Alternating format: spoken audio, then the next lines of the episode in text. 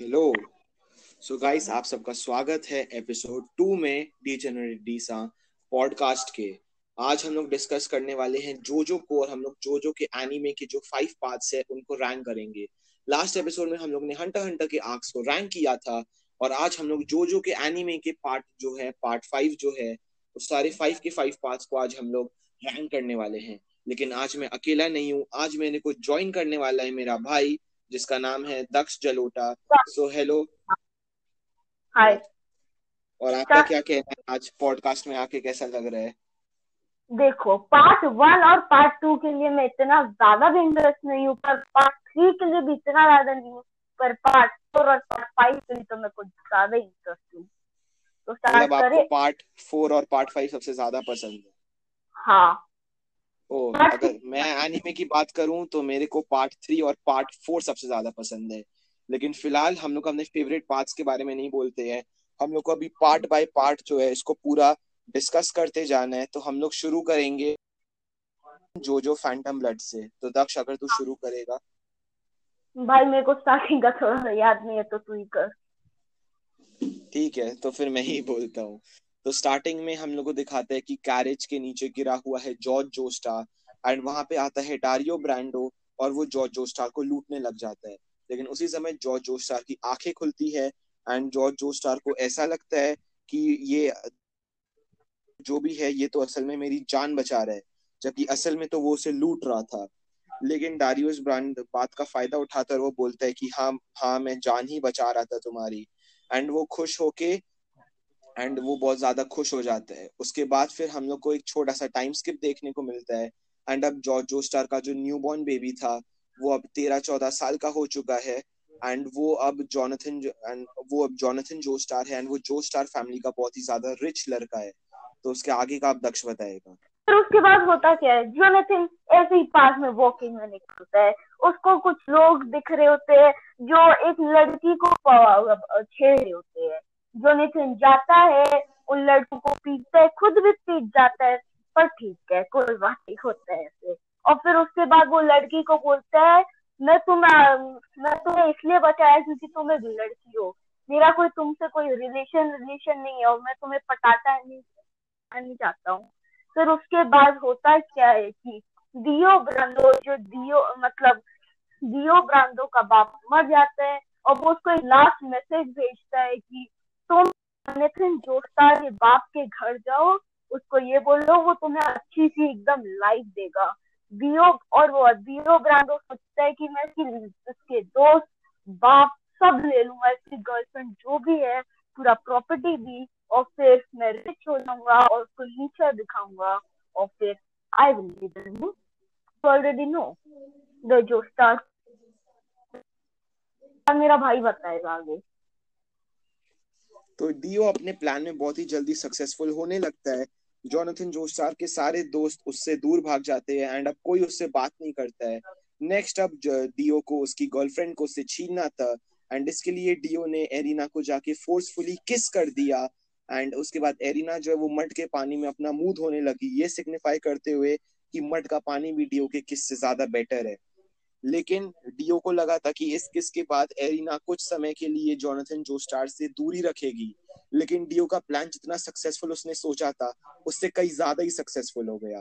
क्योंकि arena Jonathan को देखने भी नहीं आती थी एंड उनके बीच का थोड़ा बहुत जितना भी रिलेशन था, पूरा टूट चुका था।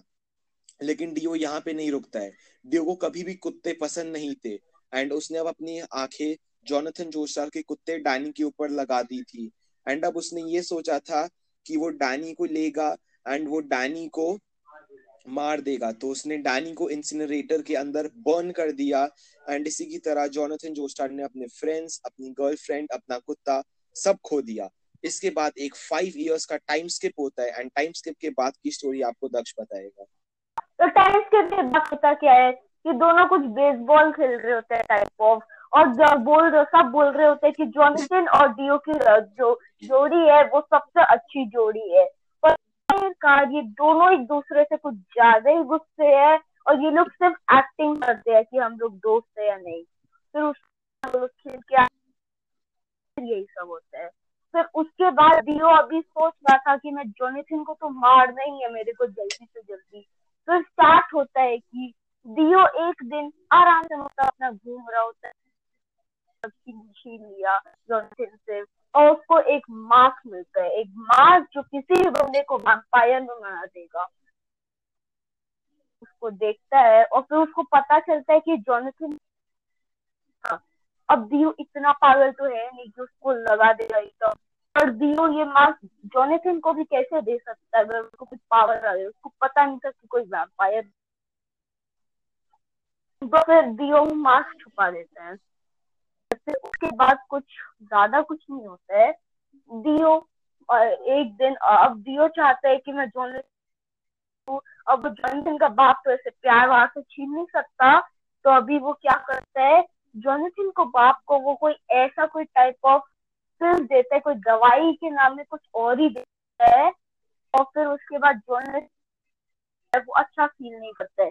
जोनेथन को ये रियलाइज़ होता है पर अब मैं कुछ फन फैक्ट कहना चाहूँगा कि ये दवाई जो दियो जोनाथन के बाप को दे रहा है ये सेम दवाई दियो अपने बाप को भी देता था एंड इसी दवाई की वजह से डियो का बाप भी मर गया था एंड अब वो ये सेम दवाई धीरे धीरे करके जॉर्ज जोस्टार को भी देने लगा है हाँ. तो अब इसके बारे में जब जोनाथन को पता चल जाता है तो उसके बाद वो अपने पापा को कहता है कि वो अब जो भी बेस्ट मेडिक्स है उनकी ही दवाई उनको देगा।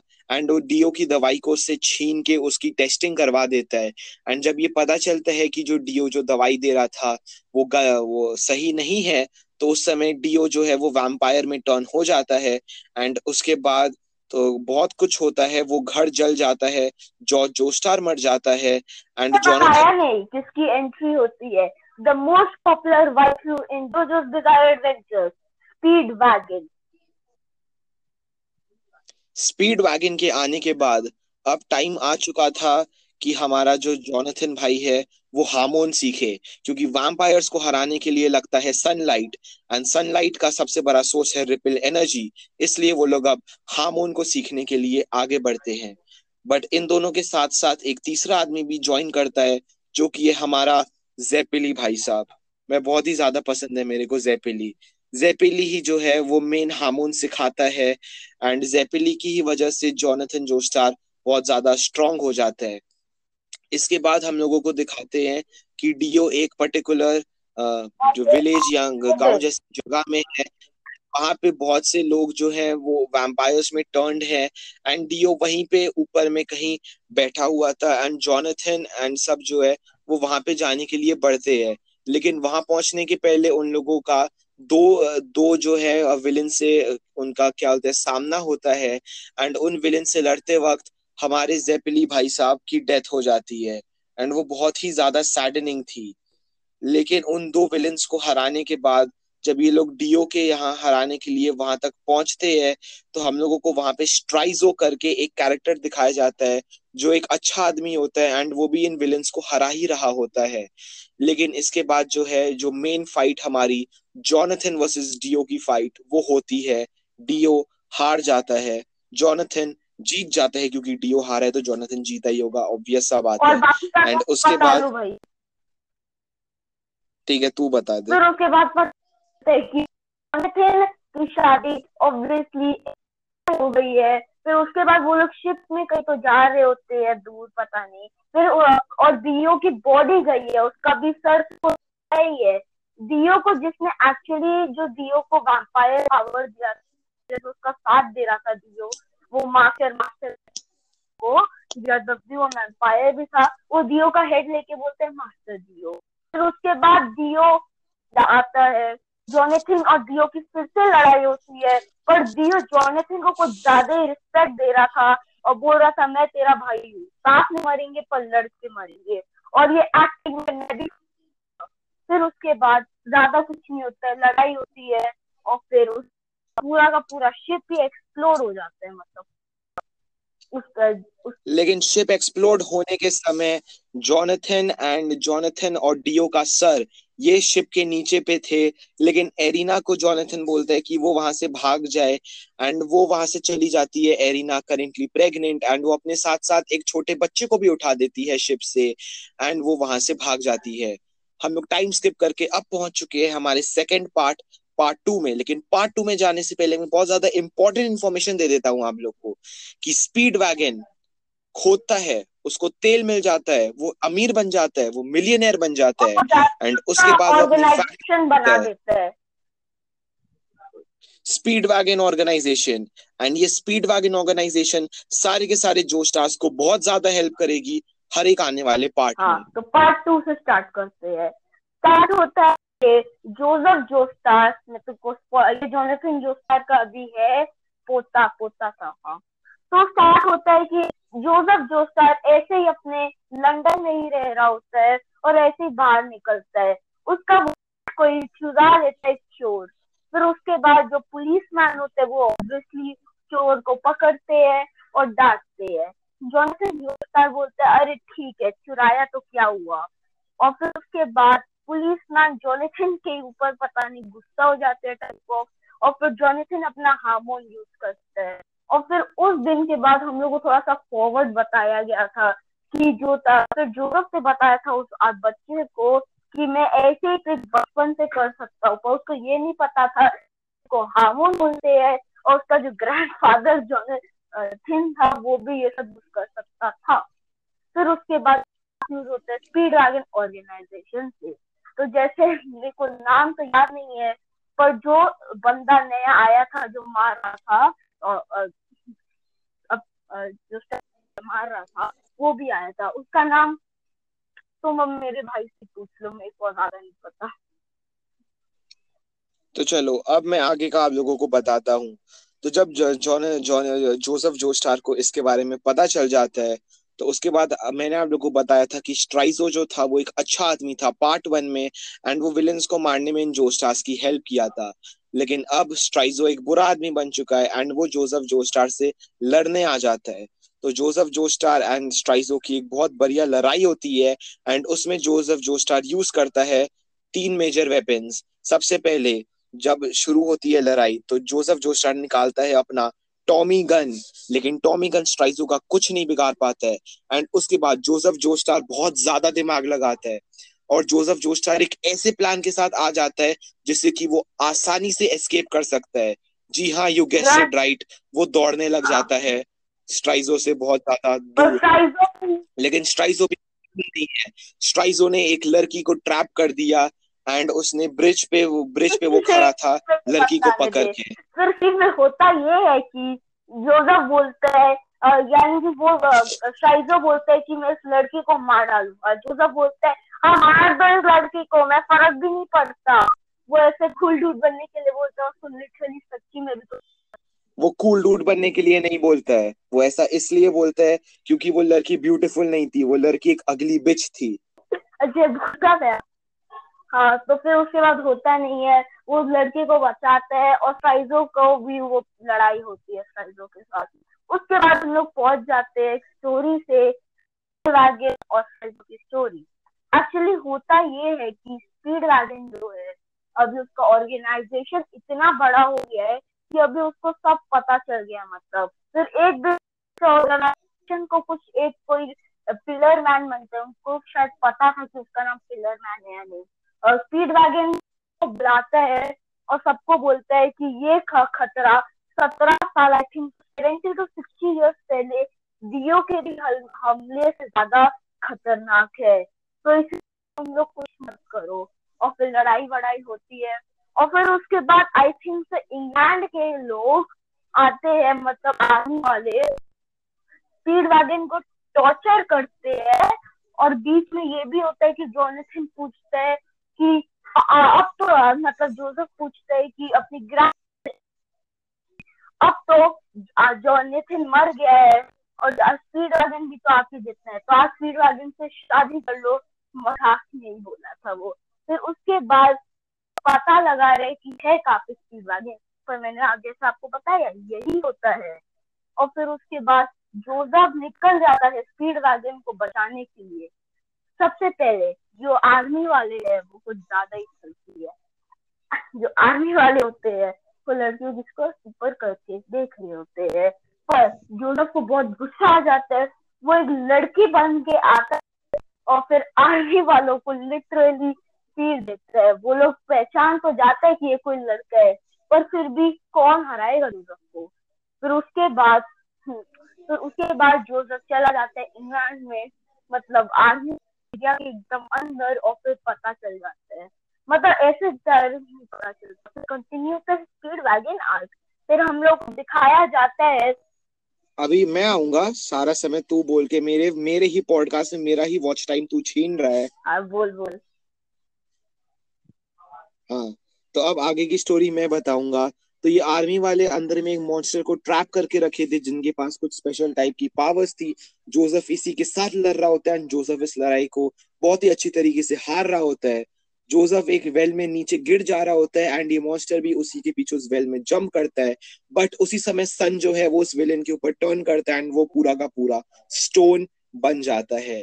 उसके बाद जोसेफ जोस्टर ये तो रियलाइज़ कर ही लेता है कि अब उसको जाना पड़ेगा एंड उसको अच्छे से हार्मोन सीखना पड़ेगा।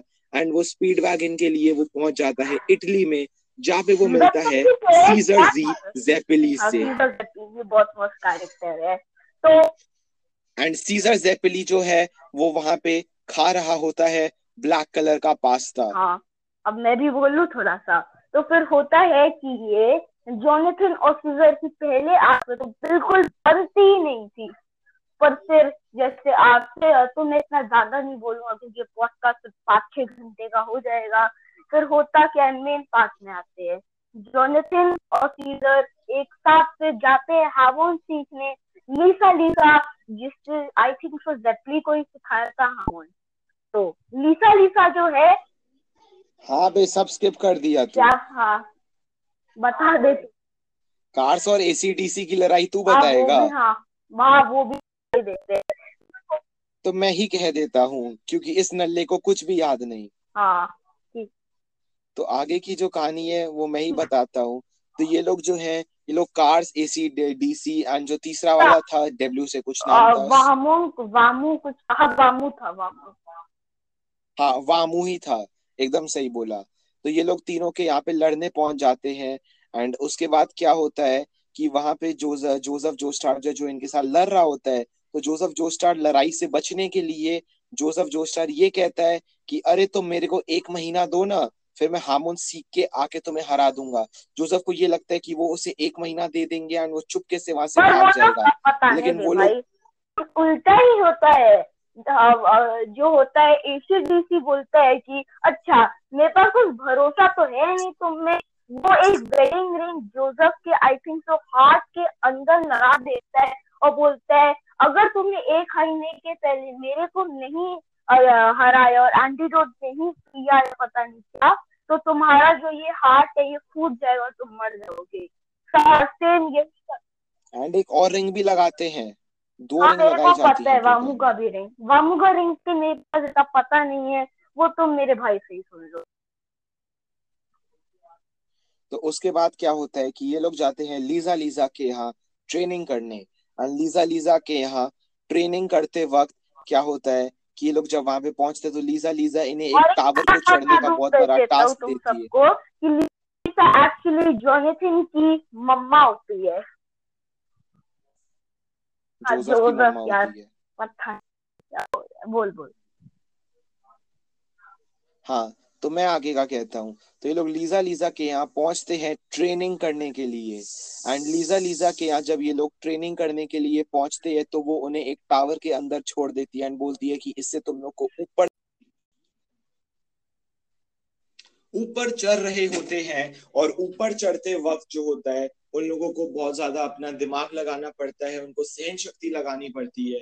एंड एक बार जब लोग ऊपर चढ़ते हैं तो ये उन लोग की ट्रेनिंग का बस ट्रेलर था। असली ट्रेनिंग तो अभी शुरू होने वाली होती है। तो लीजा लीजा इन दोनों को अब ट्रेन करने लगती है एंड जब इनकी ट्रेनिंग पूरी तरीके से कंप्लीट होने वाली होती है उसके पहले के कुछ सीन्स है जो मैं शायद डिस्कस करना चाहूँगा कि जोसेफ जो स्टार जो है वो लीजा लीजा जब चेंज कर रही है उसके ऊपर उसको झांकने है।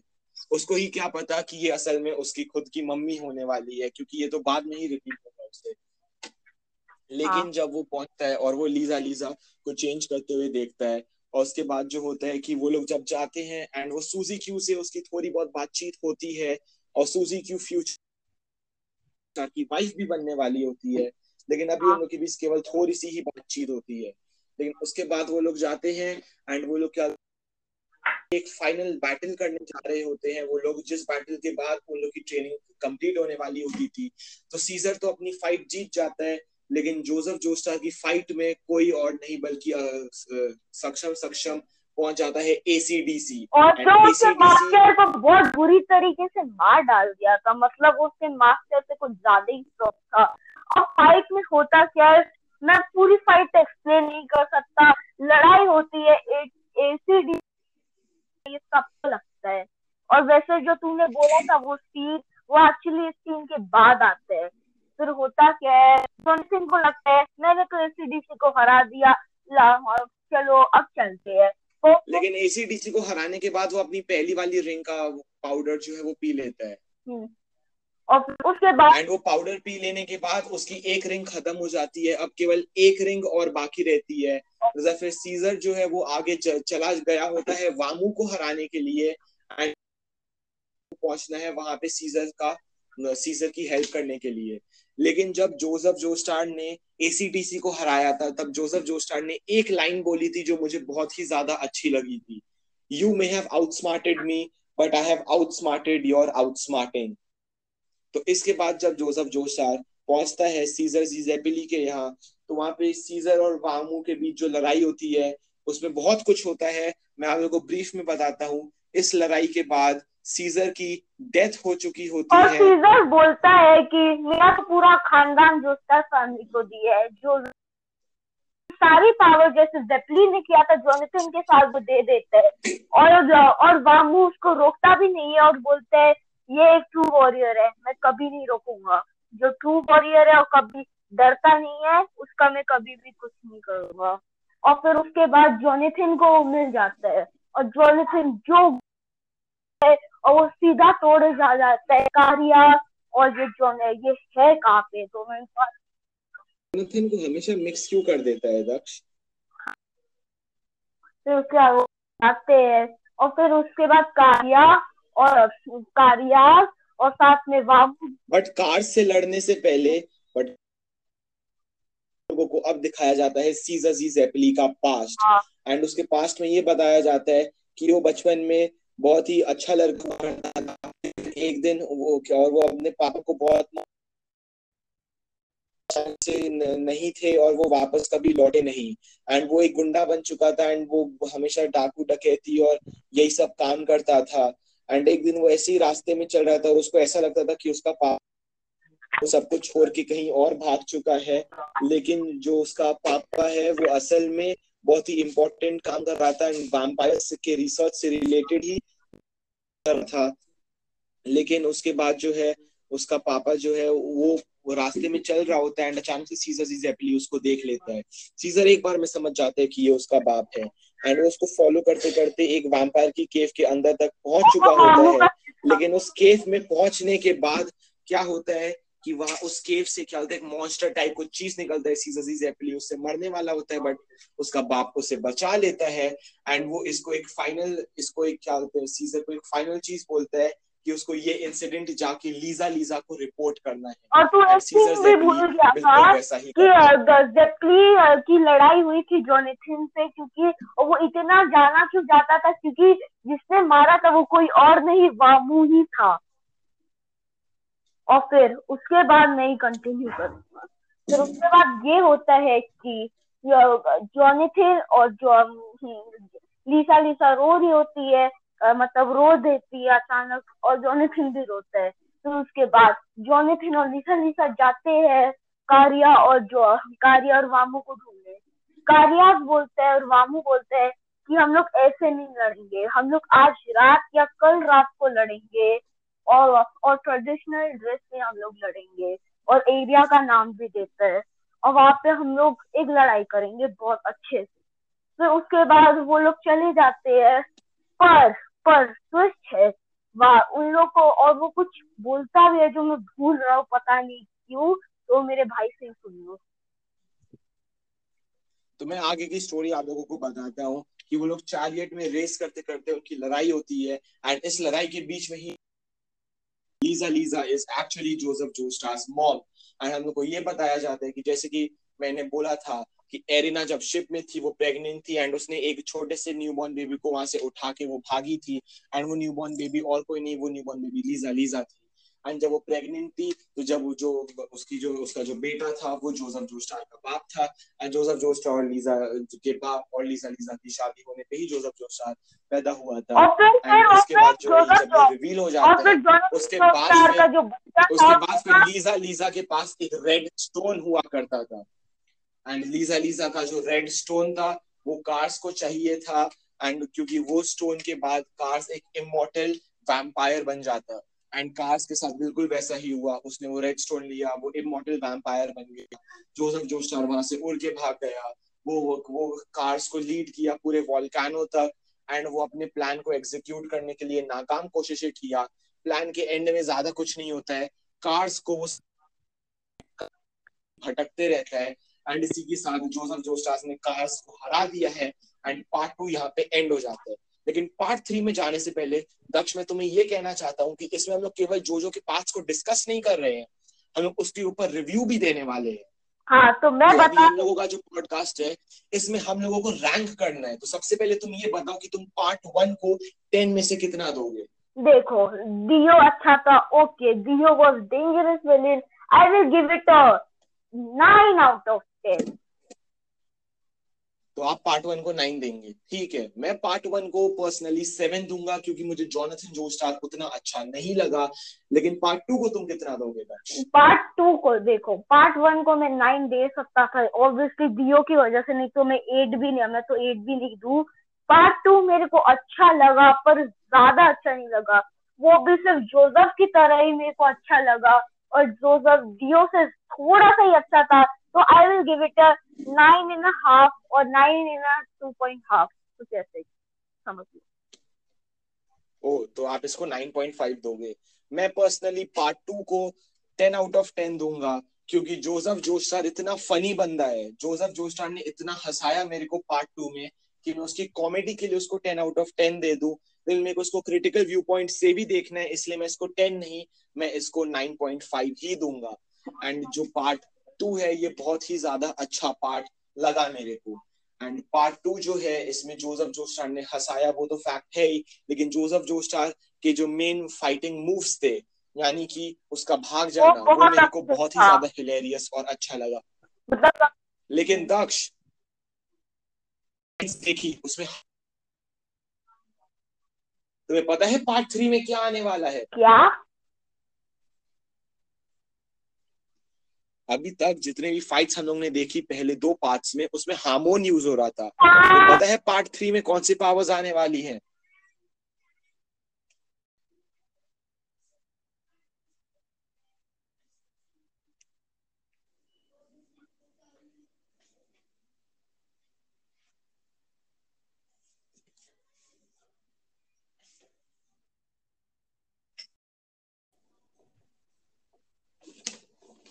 गाइस तो लास्ट थर्टीन फोर्टीन सेकेंड्स में अगर आपको कुछ ऑडियो सुनाई नहीं दिया तो वो थोड़ी सी कनेक्टिविटी प्रॉब्लम हो गई थी। मैं उसके लिए अपोलोजाइज करना चाहूँगा। तो हम लोग जो है, आगे का जो हम लोग है, जो हम लोग बोल रहे थे, उसको कंटिन्यू करते हैं। तो हम लोग पहुँचे थे पार्ट थ्री तक एंड हम लोग पार्ट थ्री में डिस्कस करने वाले कौन से स्टैंड का ट्रांजिशन होने लगा है। लेकिन अभी तक हम लोग ने जो है पार्ट वन और पार्ट टू को बहुत ही ज़्यादा डिटेल्स में बोला था। पार्ट वन में हम लोगों को वैम्पायर्स के बारे में ओरिजिनली पता चला था एंड पार्ट टू में वैम्पायर्स का किस्सा खत्म हो गया। अब केवल एक ही विलन बचा है डीओ एंड डीओ को हराने के बाद पार्ट फोर से जो है स्टोरी थोड़ी चेंज हो जाती है एंड स्टोरी हो जाती है हमारे इस नॉर्मल टॉपिक से। लेकिन पार्ट थ्री हम लोग का जो है, वो डीओ के स्टोरी को कंटिन्यू करता है। तो पार्ट थ्री के स्टार्ट में हम लोग ये देखते हैं, जो है वो प्रिजन के अंदर है एंड वो प्रिजन में बंद हो चुका है वो वॉलेंटरीली खुद आया है और प्रिजन में बंद हुआ है क्योंकि उसको ऐसा लगता है कि उसके अंदर कोई इविल स्पिरिट है जो उसको स्टार प्लैटिनम स्टार प्लैटिनम बेचारा इसको प्रोटेक्ट करता है एंड ये उसी को एक इविल स्पिरिट मानने लगता है। क्योंकि बारे में है हम क्या बोल सकते हैं? तो जोदारो की जो मम्मी है जो जोसेफ की बेटी है वो बहुत ही ज़्यादा कंसर्न है कि ऐसा कैसे चल सकता है। जोतारो को कुछ बाहर तो निकलना पड़ेगा जेल से लेकिन जोतारो उसकी बात नहीं सुनता है। वो अपनी मम्मी की रिस्पेक्ट भी नहीं करता तो उसकी बात क्या सुनेगा? लेकिन और वो उसकी मम्मी को किसके नाम से बुलाता है? बिच लेकिन उसके बाद उसकी जो मम्मी है वो उसके बाप यानी कि जोसेफ जो अपने बाप यानी कि जोसेफ जोशार को बुलाती है।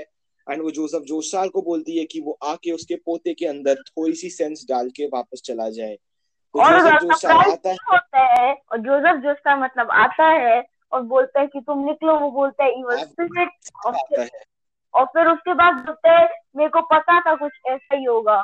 तो इसलिए इसलिए मैंने एक और बंदे को बुलाया है आदोल्फ। मेरे को पूरा नाम याद नहीं है उसका नाम अदोल्फ भी था। कुछ इतना याद है। मोहम्मद आफदोल।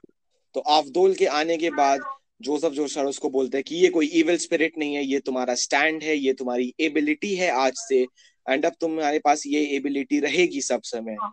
तो उसके बाद ये लोग जो हैं ये लोग तीनों निकल पड़ते हाँ। हैं एंड रास्ते में जब जो तारो स्कूल जा रहा होता तो है तो सबसे पहले तो उसकी मम्मी बीमार जिसका हारू को हा, हारी और फ्रांटो ग्रीन होता है और इसका मैं ज़्यादा एक्सप्लेन नहीं बोलूँगा बस हाई या तो फ्रांटो एक ऐसा चल उसका जो स्टैंड था वो ग्रीन कलर की लेजर बीम छोड़ता है। स्टार प्लैटिनम जो है वो ओरा ओरा करके पंचेस देता है। और जोसेफ जोस्टार का जो स्टैंड था वो था हर्मिट पर्पल वो मेरे को टेंटिकल हेंटाई की बहुत ज़्यादा याद दिलाता है। एंड फाइनली मोहम्मद अब्दुल का था मैजिशियंस रेड पायरोकाइनेसिस वो फायर को कंट्रोल करता था। लेकिन काकुइन से मिलने के पहले हम लोग की जो है जोसेफ जोस्टार की जो बेटी है वो थोड़ी सी बीमार पड़ जाती है। एंड वो लोग उसके बैक में कुछ डीओ का स्टैंड या उस टाइप का कुछ नोटिस करते हैं वो लोग उसको हटा देते हैं एंड वो ठीक हो जाती है। लेकिन बात यहाँ पे एंड नहीं होती है क्योंकि जब जो तारो वापस जाता है अपने स्कूल जा रहा होता है जो तारो तो जो तारो जब अपने स्कूल जा रहा होता है तो जो, जो रास्ते में जब वो जा रहा होता है तो वहाँ पे जो लड़कियाँ होती हैं वो उसके पीछे पीछे आने लगती है, लेकिन जो तारो हमारा गे का हमारा गी का चैड एंटाई सिंपलर का है एंड वो उनको रद्दी भर का भी भाव नहीं देता है एंड वो स्कूल की तरफ़ बढ़ते रहता है एंड उसी समय वो उसकी मुलाकात होती है काकोइन से एंड काकोइन जो होता है वो भी जो जो जो जो तारो की तरह ही बहुत ही ज़्यादा एकदम हट्टा कट्टा मसल्स वाला आदमी होता है लेकिन वो जोतारो जितना हैंडसम नहीं होता इसलिए लड़कियाँ अभी भी जो हाँ तो तारो मैं की भी बोल पीछे पड़ी हुई तो फिर है। होता ये है कि तुमने दो मेरे भाई ने तो बताया था कि हो रहा हो रहा उसके बाद होता ये है कि काकेविन के पास भी कुछ टाइप ऑफ़ डीओ का कुछ स्टैंड था मेरे को इतने अच्छे से याद हटा देते हैं और फिर काकोइन होश में आ जाता है और बोलता है कि मैं दियो का, मैं दियो ने मैं पहले दियो को देखा था, वो बहुत ब्यूटीफुल है, और मैं उसके पर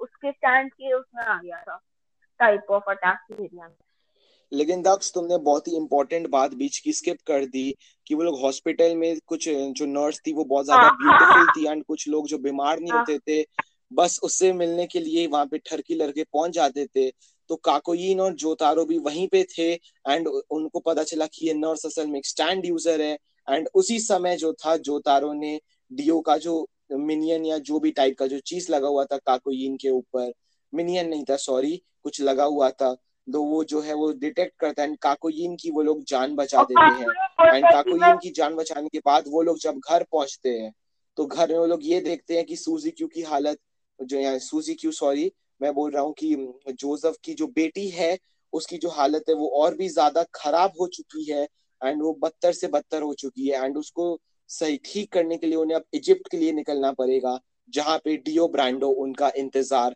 कर रहा है। लेकिन इजिप्ट से निकलने के लिए सबसे पहले आफदोल जोसेफ और जोतारो ही जाने वाले थे बट काकोइन बोलता है कि वो भी जाएगा उनके साथ। जोसेफ जोसेफ की बेटी और जोतारो की मम्मी को बचाने के लिए असल में काकुइन उनके साथ बचाने के लिए इसलिए जा रहा था क्योंकि जोतारो ने काकुइन की जान बचाई थी एंड काकुइन जोतारो की हेल्प करना चाहता था।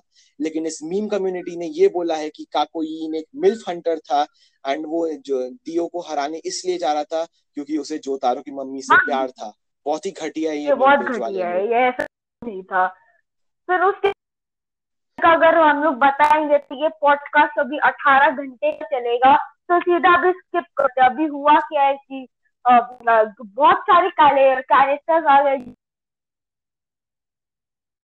वैसे पोर्न नारेव भी आ गया। वो बहुत अमेजिंग कैरेक्टर है। इसके इसके जो है स्टैंड का नाम है सिल्वर चार्लेट या पार्ट फाइव में भी दिखेगा बाद में। सिल्वर चार्लेट बस एक स्टैंड है जो स्वॉर्ड से लड़ते हैं। और इसका स्वॉर्ड का धार कुछ ज़्यादा ही तेज है। बस उसका का एबिलिटी पर वो बहुत ज़्यादा स्ट्रॉन्ग भी है। तो आगे कंटिन्यू से पहले मैं कुछ चीज़ें बता देना चाहता हूँ कि पार्ट वन और पार्ट टू में बहुत ही ज़्यादा प्रोग्रेसिव स्टोरी थी, लेकिन पार्ट थ्री उसके कंपैरिजन में काफ़ी ज़्यादा एपिसोडिक है एंड इसमें हर एपिसोड में ये लोग एक एक स्टैंड या एक एक विलन से डील करने वाले होते हैं।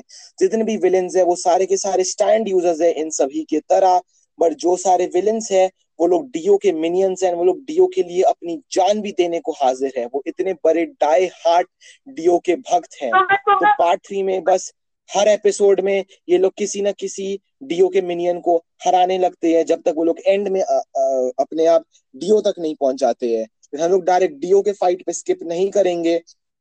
हम लोग बीच बीच के कुछ कुछ के मैं अभी एक एक करके फाइट्स के नाम लूँगा और दक्ष तुम बताना तुम्हें वो वो फाइट्स कैसी लगी थी। सबसे पहले दक्ष तुम्हें डेथ थर्टीन कैसा दक्ष तुम्हें डेथ थर्टीन की फाइट याद है? जो छोटा बच्चा था। पूरा काके इनको क्या बहुत मस्त था। और तू एक और इम्पोर्टेंट फाइट भेज रहा है जो इंडिया में हुई थी हॉली हॉर्स वाली नहीं जो जिसमें पोर्नारे हम लोग एक एक करके हर एक फाइट पे पहुँचेंगे दक्ष। हम लोग पहले जो है मेन मेन फाइट्स को डिस्कस कर लेते हैं। सबसे पहले हम लोग इसी वाले फाइट को डिस्कस करते हैं जिसका मैंने नाम लिया। डेथ थर्टीन जो उस छोटे बेबी के साथ हुआ था। वो उस फाइट के बारे में तुम्हारा क्या कहना okay. है हाँ पहले तो मेरे को लग रहा था ये कुछ ज़्यादा स्ट्रॉन्ग स्टैंड है। पर बाद में मेरे को पता तो हरिया तो संतु ग्रीन अकेले इसको हरा सकते है। पर जो मस्त का कोई ने भाई जो कूल उसके बाद मेरे को काफोइन कुछ ज़्यादा अच्छा लगने लग गया। उसके बाद कोई और फाइट बता दो।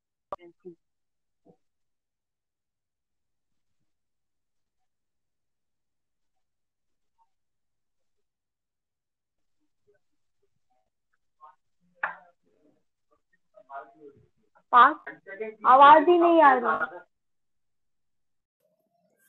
तो अगर आप लोग को लास्ट पंद्रह सोलह सेकंड में वापस से कुछ सुनाई नहीं दिया तो वो टेक्निकल डिफिकल्टीज थी एयरटेल मादर चौदह इसमें हमारी गलती नहीं है लेकिन हम लोग कुछ कर नहीं सकते हैं। तो हम लोग जो लास्ट बात कर रहे थे हम लोग डेट थर्टीन की ही फाइट का बात कर रहे थे। लेकिन उसको कंटिन्यू करने के पहले मैं ये क्लियर कर देता हूँ कि आगे हम लोग की तरफ़ से कोई भी नेट की इशूज़ नहीं होने वाले हैं क्योंकि अब हम लोग दोनों एक ही घर में एंड आगे का पॉडकास्ट में केवल अपनी ही डिवाइस से हम लोग दोनों बात करने वाले हैं। गाइस हम लोग लिटरली इस पॉडकास्ट को शूट करने के लिए एक दूसरे से ये लिटरली दिल्ली से कोलकाता आ गया आगे के पॉडकास्ट को शूट करने के लिए इसके एफर्ट के लिए गाइस आपको एक लाइक तो देना पड़ेगा। लेकिन हम लोग स्पॉटिफाई पे लाइक नहीं कर सकते तो आप लोग जल्दी से जाके फॉलो बटन पे क्लिक कर दो। अगर आप लोग हम लोग को ऑलरेडी स्पॉटिफाई पे फॉलो करते हो तो मैंने जो यूट्यूब की लिंक दी है जो डिस्कॉर्ड की लिंक दी है जो इंस्टाग्राम की लिंक दी है हर जगह जाओ मेरे को फॉलो करके आओ क्योंकि मेरे को फॉलोअर्स बढ़ाने क्योंकि फॉलोअर्स बनेंगे फिर और लोगों को पता चलेगा पैसा बनेगा हम लोग अमीर हो जाएँगे आप लोग से ही पैसा खींचते जाएँगे। ये हमारा मास्टर प्लान था। डीओ से भी ज़्यादा ईविल है हम लोग। लेकिन हम लोग अब एक एक करके सारे फाइट्स को डिस्कस करने वाले थे। तो डेट थर्टीन के फाइट में जैसे कि मैंने बोला और दक्ष ने भी बोला कि काकोइन इस फाइट के बाद कुछ ज़्यादा ही अच्छा लगने लगा। लेकिन एक चीज़ और जो इस फाइट में मेरे को बहुत अच्छी लगी कि हम लोग को ये पता चला कि एक्चुअली काकोइन अब बदला कैसे लेगा? तो काकोइन ने किया क्या? उसका जो बच्चा था स्टैंड यूज़र उसको खुद की पोटी खिला दी मतलब बच्चे की पोटी उसको ही खिला दी। एंड ये पोटी खिलाने के बाद जो था बहुत ही ज़्यादा हम लोग को अच्छा लगा क्योंकि उस बच्चे ने काकोइन के साथ बहुत बुरा किया था। और पोर्नारेफ के साथ भी बहुत बुरा किया था। लेकिन अब उसका बदला ले लिया गया था। और एक और चीज़ मुझे बहुत अच्छी लगी इस आग के बारे में कि जोसेफ जोस्टार जो था वो बहुत ही अच्छा मतलब बच्चों को इतना अच्छे से पालता है जोसेफ जोस्टार। उसको तो ऑर्फनेज खोल लेना चाहिए मेरे हिसाब से। जोसेफ जोस्टार इमोटल तो है ही। बुरा होते होते वो बच्चों को आ, क्या बोलते हैं देखभाल करते रहेगा। आप लोग सोच रहे कि वो इमोटल क्यों है? क्योंकि साले आठ पार्ट गुजर गए हैं लेकिन जोसेफ जोस्टार अभी तक नहीं मरा है। तो शायद मरेगा भी नहीं कभी भी। इसलिए उसको ऑर्फनेज खोलना चाहिए। ये मेरा सजेशन रहेगा जोसेफ जोस्टार भाई वो अभी उसका हाथ भी नहीं चल रहा होगा। तो जोसेफ जोस्टार भाई अगर तू ये पॉडकास्ट सुन रहा है जो कि तू नहीं सुन रहा होगा क्योंकि तू असली लाइफ में एग्जिस्ट नहीं करता है मेरे को बस इतना कहना है कि जो मेरे बच्चे होंगे मैं वो तेरे ही डे केयर में आके उनको रख के जाऊँगा और तू ही उनकी देखभाल करेगा। लेकिन अब हम लोग आगे की बात करते हैं तो जो नेक्स्ट फाइट जिसका हम लोग बात करने वाले हैं वो डायरेक्ट एपिसोड पार्ट थ्री की एकदम स्टार्टिंग की फाइट होगी। अभी हम लोग ने एकदम ओवर द टॉपिक मिडिल की फाइट की बात लाइक पाँच छह एपिसोड में हुई थी वो फाइट मेरे को लेकिन अब ये फाइट एकदम स्टार्टिंग जो एपिसोड थ्री या फोर के आसपास ही ये फाइट हुई थी अब हम लोग डायरेक्ट उस फाइट में घुस रहे हैं। तो दक्ष उस फाइट के बारे में क्या कहना है? द शिप फाइट ओ वो एक वाली फाइट तो होता क्या है? सबसे पहले तो हम लोग को ये पता चलता है कि जोतारो को लड़कियों में कुछ इंटरेस्ट है वो कुछ थड़की है। जोतारो लड़- साला लोली कौन है? छोटी लड़की नहा रही थी एंड वो बाथटब में घुस गया।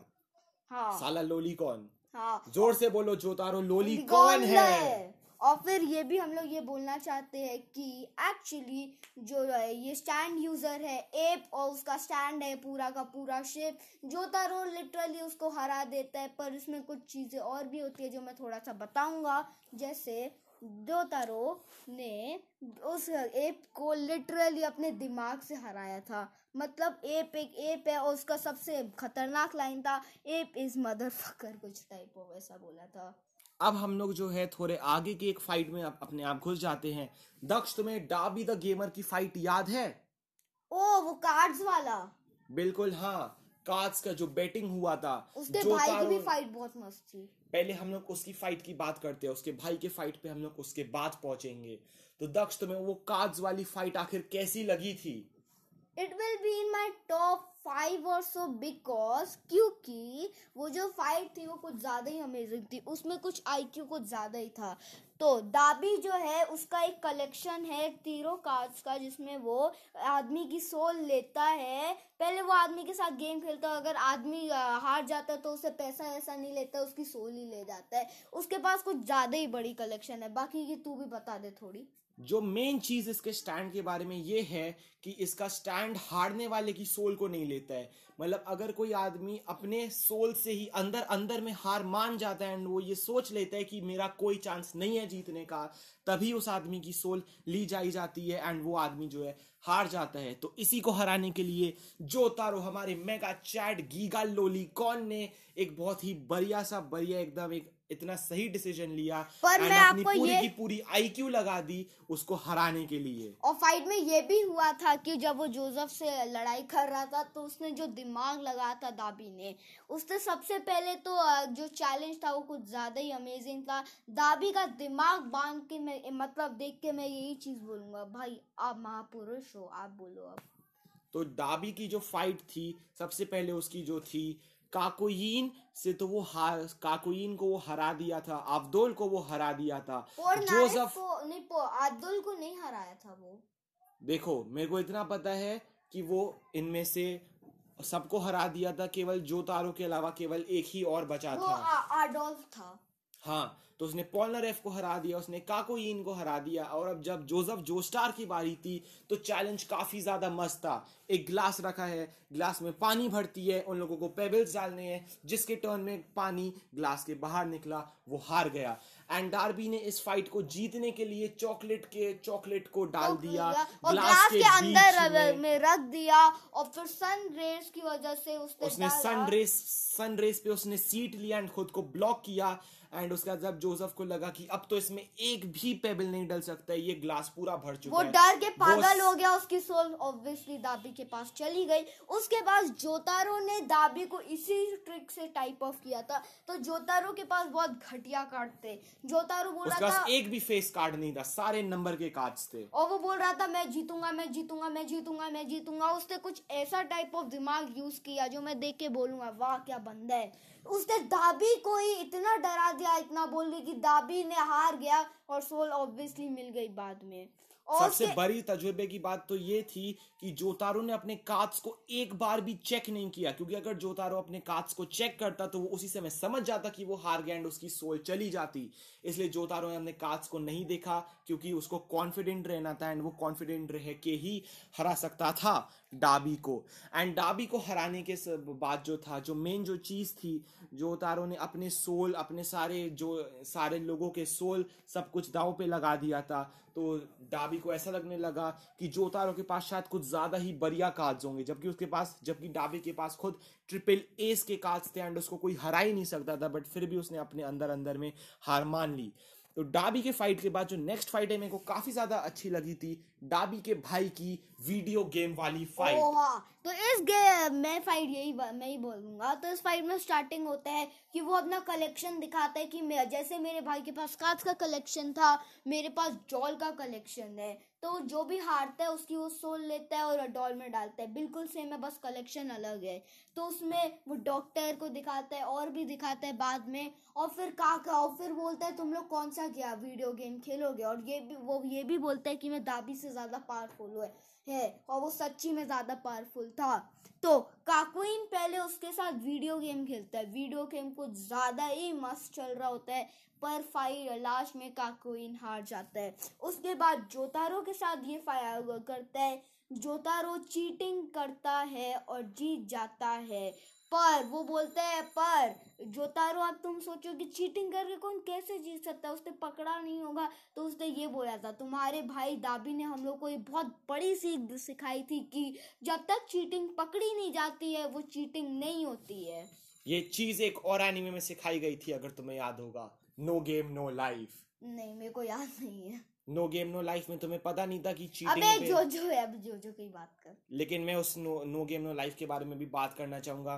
बिल्कुल जैसे उसमें जो शीरो था वो कार्ड्स की ट्रेडिंग करते वक्त चीटिंग करता था लेकिन उसकी चीटिंग कभी पकड़ी नहीं गई थी एंड इसलिए वो अपने आप को मास्टरमाइंड समझता था क्योंकि जब तक उसकी जो चीटिंग है वो पकड़ी नहीं जाएगी तब तक वो चीटिंग वो ऑलमोस्ट हर एक बंदा करता था ना? ऑलमोस्ट हर एक बंदा करता था नो गेम नो लाइफ में। लेकिन अब हम लोग बात करने वाले हैं एक ऐसे फाइट की जो हमारे ही जन्मभूमि हमारे ही देश में हुई थी जो जो इंडिया! कि इंडिया वाली फाइट्स तो इंडिया की जो मेन फाइट थी उसमें सबसे पहले जो था उनकी जो फाइट थी with a man who has two right hands and इसके साथ जो फाइट हुई थी ये फाइट में काकुइन एंड पॉलनरेफ ने मिलके उसको हराया था एंड उसको हराने के लिए उन्होंने उसके आग के ऊपर पूरी सैंड फेंक दी थी।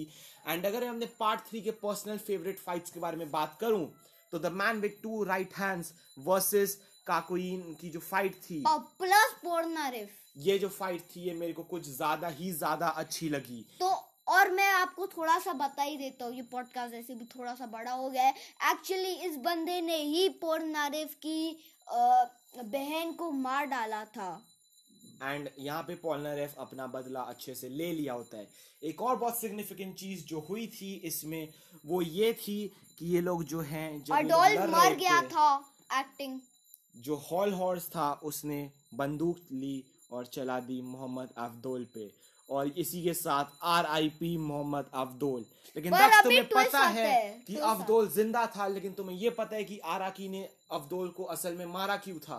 क्यों मारा था? क्योंकि Skull- क्योंकि अफदोल जो था वो बनाने में बहुत ज़्यादा टफ था एंड मांगा में जब आराकी अफदोल को रोज बना रहा था तब वो साला इतना थक गया कि वो लेजी आदमी सोचा कि चलो मैं अफदोल को मार देता हूँ बाद में बता दूँगा कि वो ज़िंदा था मेरे को उसको बनाना नहीं पड़ेगा। इतना लेजी और घटिया आदमी है आराकी लेकिन आराकी नहीं होता तो जो जो नहीं होता इसलिए हम लोग को आराकी के लिए काफ़ी ज़्यादा रिस्पेक्ट है। फीलिंग प्राउड इंडियन हाँ तो अभी पार्ट फोर की नहीं एक और अभी फाइट है एक और फाइट जिसके जिसकी हम लोग बात करने वाले हैं वो पाकिस्तान में होगी लेकिन पाकिस्तान की फाइट के पहले मैं ये बता दूँ कि एक जो बहुत अच्छी चीज़ थी पार्ट थ्री में वो ये थी कि इसमें एक डैंक रिशु रेफरेंस था। है? अगर आप लोगों को पता है तो डैंक रिशु की ऑडियंस उसको सुअर बोलती है एंड जब वो लोग बाथरूम में हगने गए थे तब बाथरूम से सुअर निकला था। हाँ। यानी कि part three was sponsored by dank Rishu उस टाइम डैंक इशू था भी नहीं। चुप मतलब रहे डैंक रिशु ने ही स्पॉन्सर किया था। एंड अगर डैंक रिशु नहीं होता तो जो जो पार्ट थ्री शायद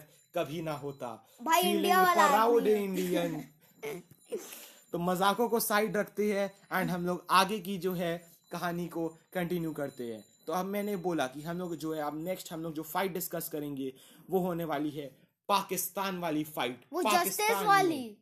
हाँ ओ। ददिया के साथ। तो अभी बेटे को तो मार दिया ददिया यानी कि टू हैंड जो जिसके पास दो राइट हैंड थे, अभी उसकी मम्मा भी दियो के साथ मिली हुई थी और उसने बोला, आज तो तू गया बेटा, आजा तूने मेरे दोस्त को मारा और इसका और ददिया की स्टैंड थी ऑब्वियसली जस्टिस तो ये स्टैंड को बहुत ज़्यादा पावरफुल था। ओके ये काकुइन के हरिया हरिया तो फ्रांतो ग्रीन की तरह स्ट्रांग नहीं था। ये रेड चिली हॉट पेपर से भी कम स्ट्रांग था पर ये बहुत स्ट्रांग था। लेकिन एक जो बहुत बढ़िया चीज़ ये की थी कि उन लोगों को कैसे पता चला कि आखिर ये दादी स्टैंड यूज़र थी वो इसलिए हुआ क्योंकि जो तारो ने अपना असली नाम होटल के रिसिप्ट में नहीं लिखा उसने एक फेक नाम डाला था। और और हम लोग और हम लोग को ये भी पता चला कि पोर्नारेव या काकुइन था या पोर्नारेव। जिस टॉयलेट चाटा था मेरे को याद नहीं आ रहा। पोर्नारेव था। पॉलनारेफ ने हाँ चाटा था। पोर्नारेव ने चाटा था। उसकी वजह से पॉलनारेफ की जितनी बेइज्जती हुई हम लोग कभी नहीं भूल सकते पॉलनारेफ की कितनी बेइज्जती हुई थी वो टॉयलेट को चाटने के बाद। लेकिन पॉलनारेफ ने टॉयलेट चाटा उस बेबी ने अपना गू खाया आराकी को लगता है सब चीज़ों से बहुत ज़्यादा शौक हो गया है कि क्या कहना है आराकी आपको इसके बारे में? अगर आप ये पॉडकास्ट सुन रहे होंगे जो आप नहीं सुन रहे होंगे क्योंकि आपको हिंदी नहीं आती है मेरे को जानना है कि आपको टॉयलेट और गू से इतना क्या प्रेम है जो आपने पार्ट थ्री में इसको दो दो बार डाल दिया। लेकिन अब जो है हम लोग कुछ और फाइट्स के बारे में बात करते हैं। हाँ, मैंने आप लोगों को जो है ये जो हम लोग ने जो अभी तक जो फाइट्स बताई ये बेसिकली हुई थी इजिप्ट में पहुँचने के पहले की। नहीं लेकिन डार्बी और जो वो वाली फाइट थी वो मेरे ख्याल से इजिप्ट के अंदर बहुत बाद नहीं वो जब दियो वाले का था वो बहुत वो शायद से इजिप्ट के अंदर हुई थी लेकिन अभी हम लोग इजिप्ट की जो मेन जो फाइट्स हैं सबसे पहले इजिप्ट में हमारा जो कुत्ता है वो आ जाता है ओ, ईगी। जिसका स्टैंड था द फूल द फूल था। और उसका stand I think so sand से बनता है ना? हाँ बहुत ही कूल स्टैंड था उसका। बस आरी का आ, कि, किसने बनाया था जो आरा की। आराकी से मैं यही बोलूँगा कुत्ते को मारने में क्या जाता है? डैनी को मारा ईगी को मारा। पार्ट फोर में दो कुत्ते को मारेगा। दो नहीं एक तो उस लड़की को उसका कुत्ते को मारा और कौन से कुत्ते को और मारा? दूसरा कुत्ता वो था जो कि रास्ते में पेशाब कर रहा था उसको मार दिया था किसी उस वाले आदमी ने शियर हार्ट अटैक ने मार दिया था। और एक और कुत्ते को उसने मार दिया था जो शेफ था।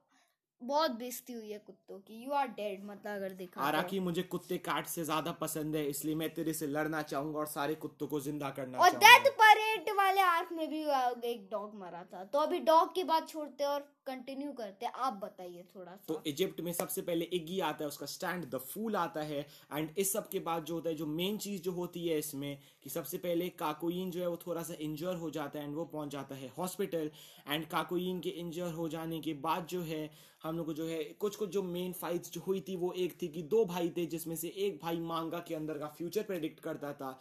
उसकी एक बहुत ही बढ़िया फाइट हुई थी जिसमें वो बहुत ही अच्छे से हारा था। हम इसकी बात करने से पहले हम लोग बात करते हैं हॉल हॉर्स की। हॉल हॉर्स इंडिया में बकचोदी करने के बाद पाकिस्तान भी पहुँचा था। पाकिस्तान में उसकी ददिया से बात भी हुई थी। वो वहाँ से भाग भी गया था। वो भाग के डीओ के यहाँ भी पहुँच गया था। डीओ ने भी उसको बहुत ज़्यादा सुना वुना दिया। और अब वो वापस आ गया था इस मांगा का के साथ। एंड वो चलने वाला था फ्यूचर प्रेडिक्ट करने। लेकिन हॉल हॉर्स भी जब इस मांगा वाले के साथ फ्यूचर प्रेडिक्ट किया ऑफकोर्स वो जोस्टास को नहीं हरा पाया क्योंकि उसने फ्यूचर को ढंग से नहीं देखा। क्योंकि उसका जो मेन रीजन ये था कि जो क्लॉक था वो थोड़ा स्लो था या फिर फास्ट था जिसके चक्कर में उसका जो प्लान था था स्लो था स्लो था। एंड इस क्लॉक के स्लो होने की वजह से जो उनका प्लान था वो चकनाचूर हो गया था। लेकिन अब हम लोग सारे फाइट्स को साइड में रखते हैं एंड डायरेक्ट मेन फाइट पे जंप करेंगे। मेन फाइट पे पहुँचने से पहले हम लोग आरआईपी कहना चाहेंगे इगी एंड अब्दुल को जिन्होंने अपनी जो जान थी वो गवा दी थी। पॉलनरेफ पॉलनरेफ उन्होंने क्रीम के साथ लड़ाई किया अगर और पॉलनारेफ अब्दुल और इगी में से पॉलनारेफ ज़िंदा बचा बट बाकी दोनों मर गए। लेकिन अब ये लोग सब पहुँच गए हैं डीओ के साथ लड़ने के लिए। जोवार्डो वर्सेस ओरा ओरा मुदा मुदा वर्सेस ओरा ओरा रोड रोलर वर्सेस ओरा ओरा जोतारो का ओरा ओरा अकेला काफ़ी है डीओ के जोवार्दो और के लिए। जोवार्दो की एबिलिटी है कि वो टाइम स्टॉप कर सकता है जो वो भी पूरे पाँच सेकंड के लिए।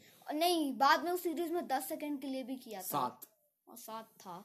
लेकिन अभी हम लोग है उसकी जो है पाँच सेकंड की उसकी टाइम की स्टॉप है तो उन दोनों के बीच में बहुत बढ़िया लड़ाई हो रही होती है इस लड़ाई में।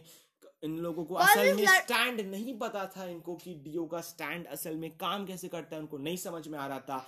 लेकिन काकोइन ने अपनी जान गवा दी थी ये क्लियर करने के लिए कि आखिर डीओ का स्टैंड काम कैसे करता है। एंड काकोइन जब मर रहा था तब काकोइन ने क्लॉक की तरफ़ पॉइंट किया एंड उसी समय जोतारो समझ गया कि नहीं जोसेफ समझा था भाई जोसेफ।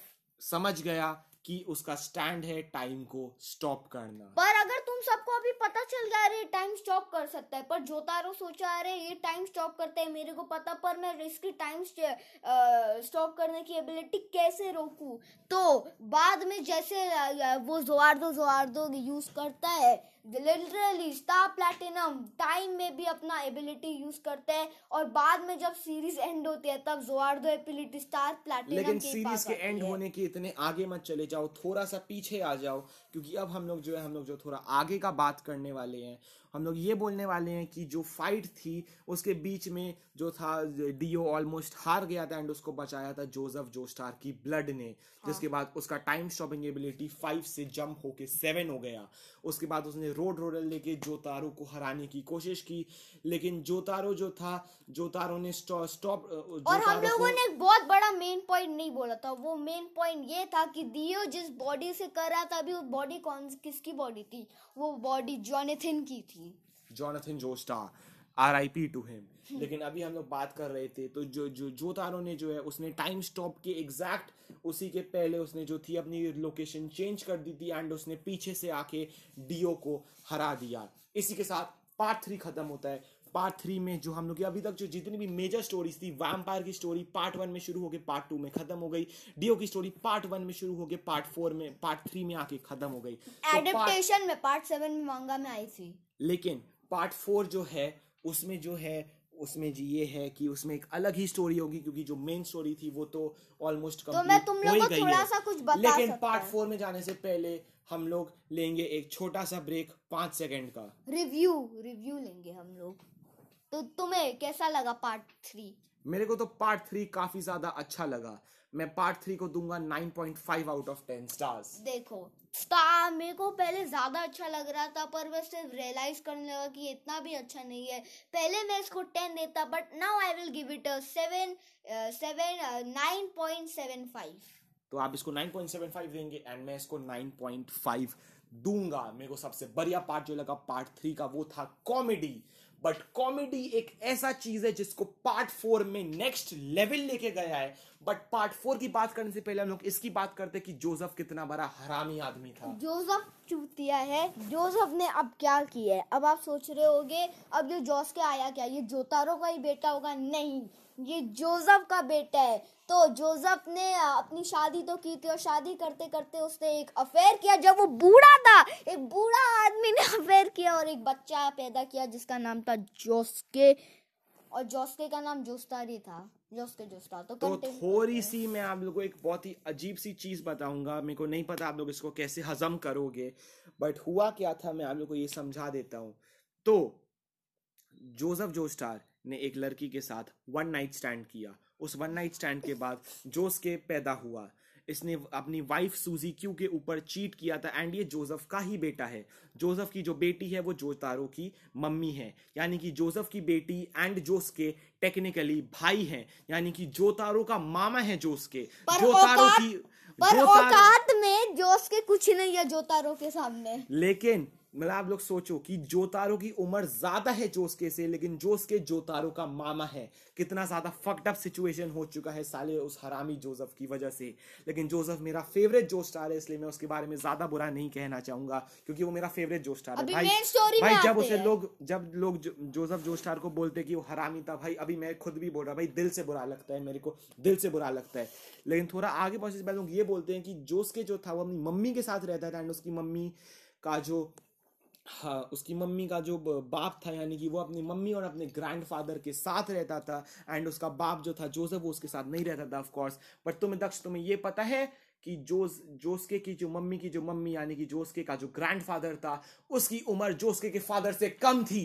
हाँ ये तो पता ही यार वॉट पापा की उम्र दादा से ज़्यादा कैसे हो सकती है? माइंड ब्लोइंग सिचुएशन एंटेड ये सब उस हरामी जोसेफ जोशार की वजह से हुआ। अभी मैंने थोड़ी देर पहले ही बोला कि जोसफ को हरामी मत बोलो और मैं खुद उसको हरामी बोल रहा हूँ। अबे ये कुछ ज़्यादा बड़ा होगा पार्ट फोर स्टार्ट करे तो मैं स्टार्ट करता हूँ इसका हमेशा कहे? तो पार्ट फोर जो है पार्ट फोर में हम लोग स्टार्टिंग में हम लोग को बताया जाता है एक इंटेलेक्चुअल के बारे में एंड ये इंटेलेक्चुअल था शियर हार्ट अटैक ये बचपन से ही क्रिमिनल था, ये रेप करता था, ये चोरियाँ चोरियाँ करता था एंड ये वो सब काम करता था जो आप लोग इमेजिन कर सकते हैं.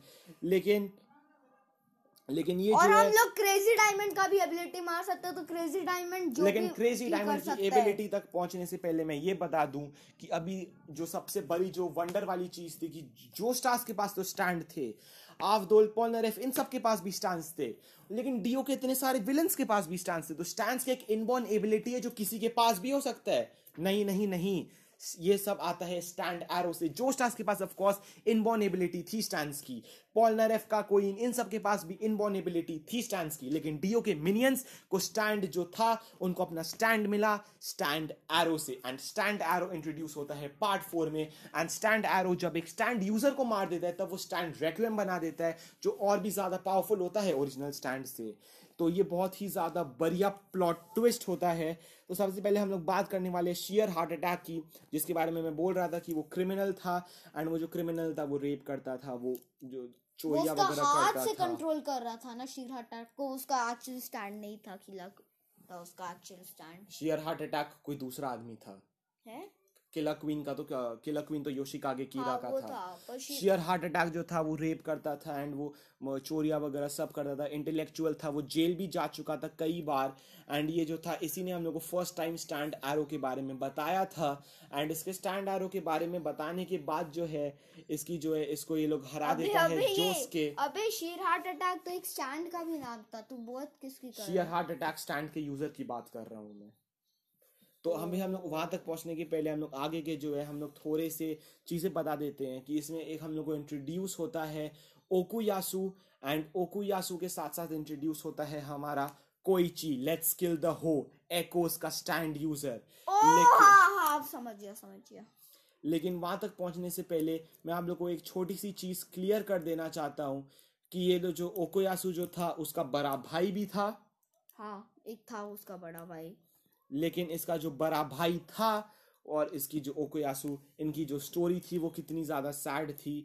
हम लोग वो नहीं बता सकते भाई ऐसे दस हम लोग थोड़ा सा ब्रीफ में स्टोरी बता देते हैं कि उसका जो बाप था वो फेलियर था एंड वो घर आके इनको गालियाँ देता था। और वो डीओ की वजह से कोई पागल सा मॉन्स्टर बन गया था। क्योंकि उसने डीओ के साथ पैसे की डील की उसे अपना सोल बेच दिया जिसकी चक्कर में वो एक पागल सा मॉन्स्टर बन गया था। अनफॉर्चुनेटली ओकोयासु के बड़े भाई ने केबल की तार में इलेक्ट्रिसिटी के शौक में अपनी जान गंवा दी but Okuyasu will continue to be our जो ब्रो फॉर पार्ट फोर जो ब्रो बोलते पब्लिक कोइची के पास अपना स्टैंड था एकोस जो कि स्टार्टिंग में छोटा एक्ट सा वन था ना उसने रेबल एकोस का एक्ट वन जो स्टार्टिंग में एक अंडा था बट वो धीरे धीरे धीरे धीरे करके रेबल एक्ट थ्री तक पहुँच गया था। जिसमें वो होस को मारता था लेट्स किल द हो बीच ओकोयासु की स्टैंड की बात करेंगे तो ओकोयासु का स्टैंड था द हैंड। ये स्टैंड काफ़ी ज़्यादा मस्त था लेकिन ओकोयासु इसको ज़्यादा यूज़ नहीं करता था। मैं पर्सनली इस स्टैंड को और ज़्यादा देखना चाहता था। और द हैंड बुजुराकी के स्टिकी फिंगर से भी कम स्ट्रांग था। और जो पार्ट थ्री के एंड में हम लोग को दिखाया था स्टिकी फिंगर से बहुत ही ज़्यादा बेटर था द हैंड। हाँ पर स्ट्रांग नहीं था क्रीम स्ट्रॉन्ग था स्ट्रॉन्ग था। ओकोयासी उसको ज़्यादा यूज़ नहीं करता था लेकिन द हैंड स्पेस को क्लियर करके हाँ, आगे पहुँच के मार देता था। पर क्रीम ज़्यादा स्ट्रांग था ऑब्वियसली बट ये जो स्टैंड था ये काफ़ी ज़्यादा स्ट्रॉन्ग था और ये ये जो बोलते हैं ये एकदम बीचों बीच मतलब ये क्लोज रेंज का स्टैंड था।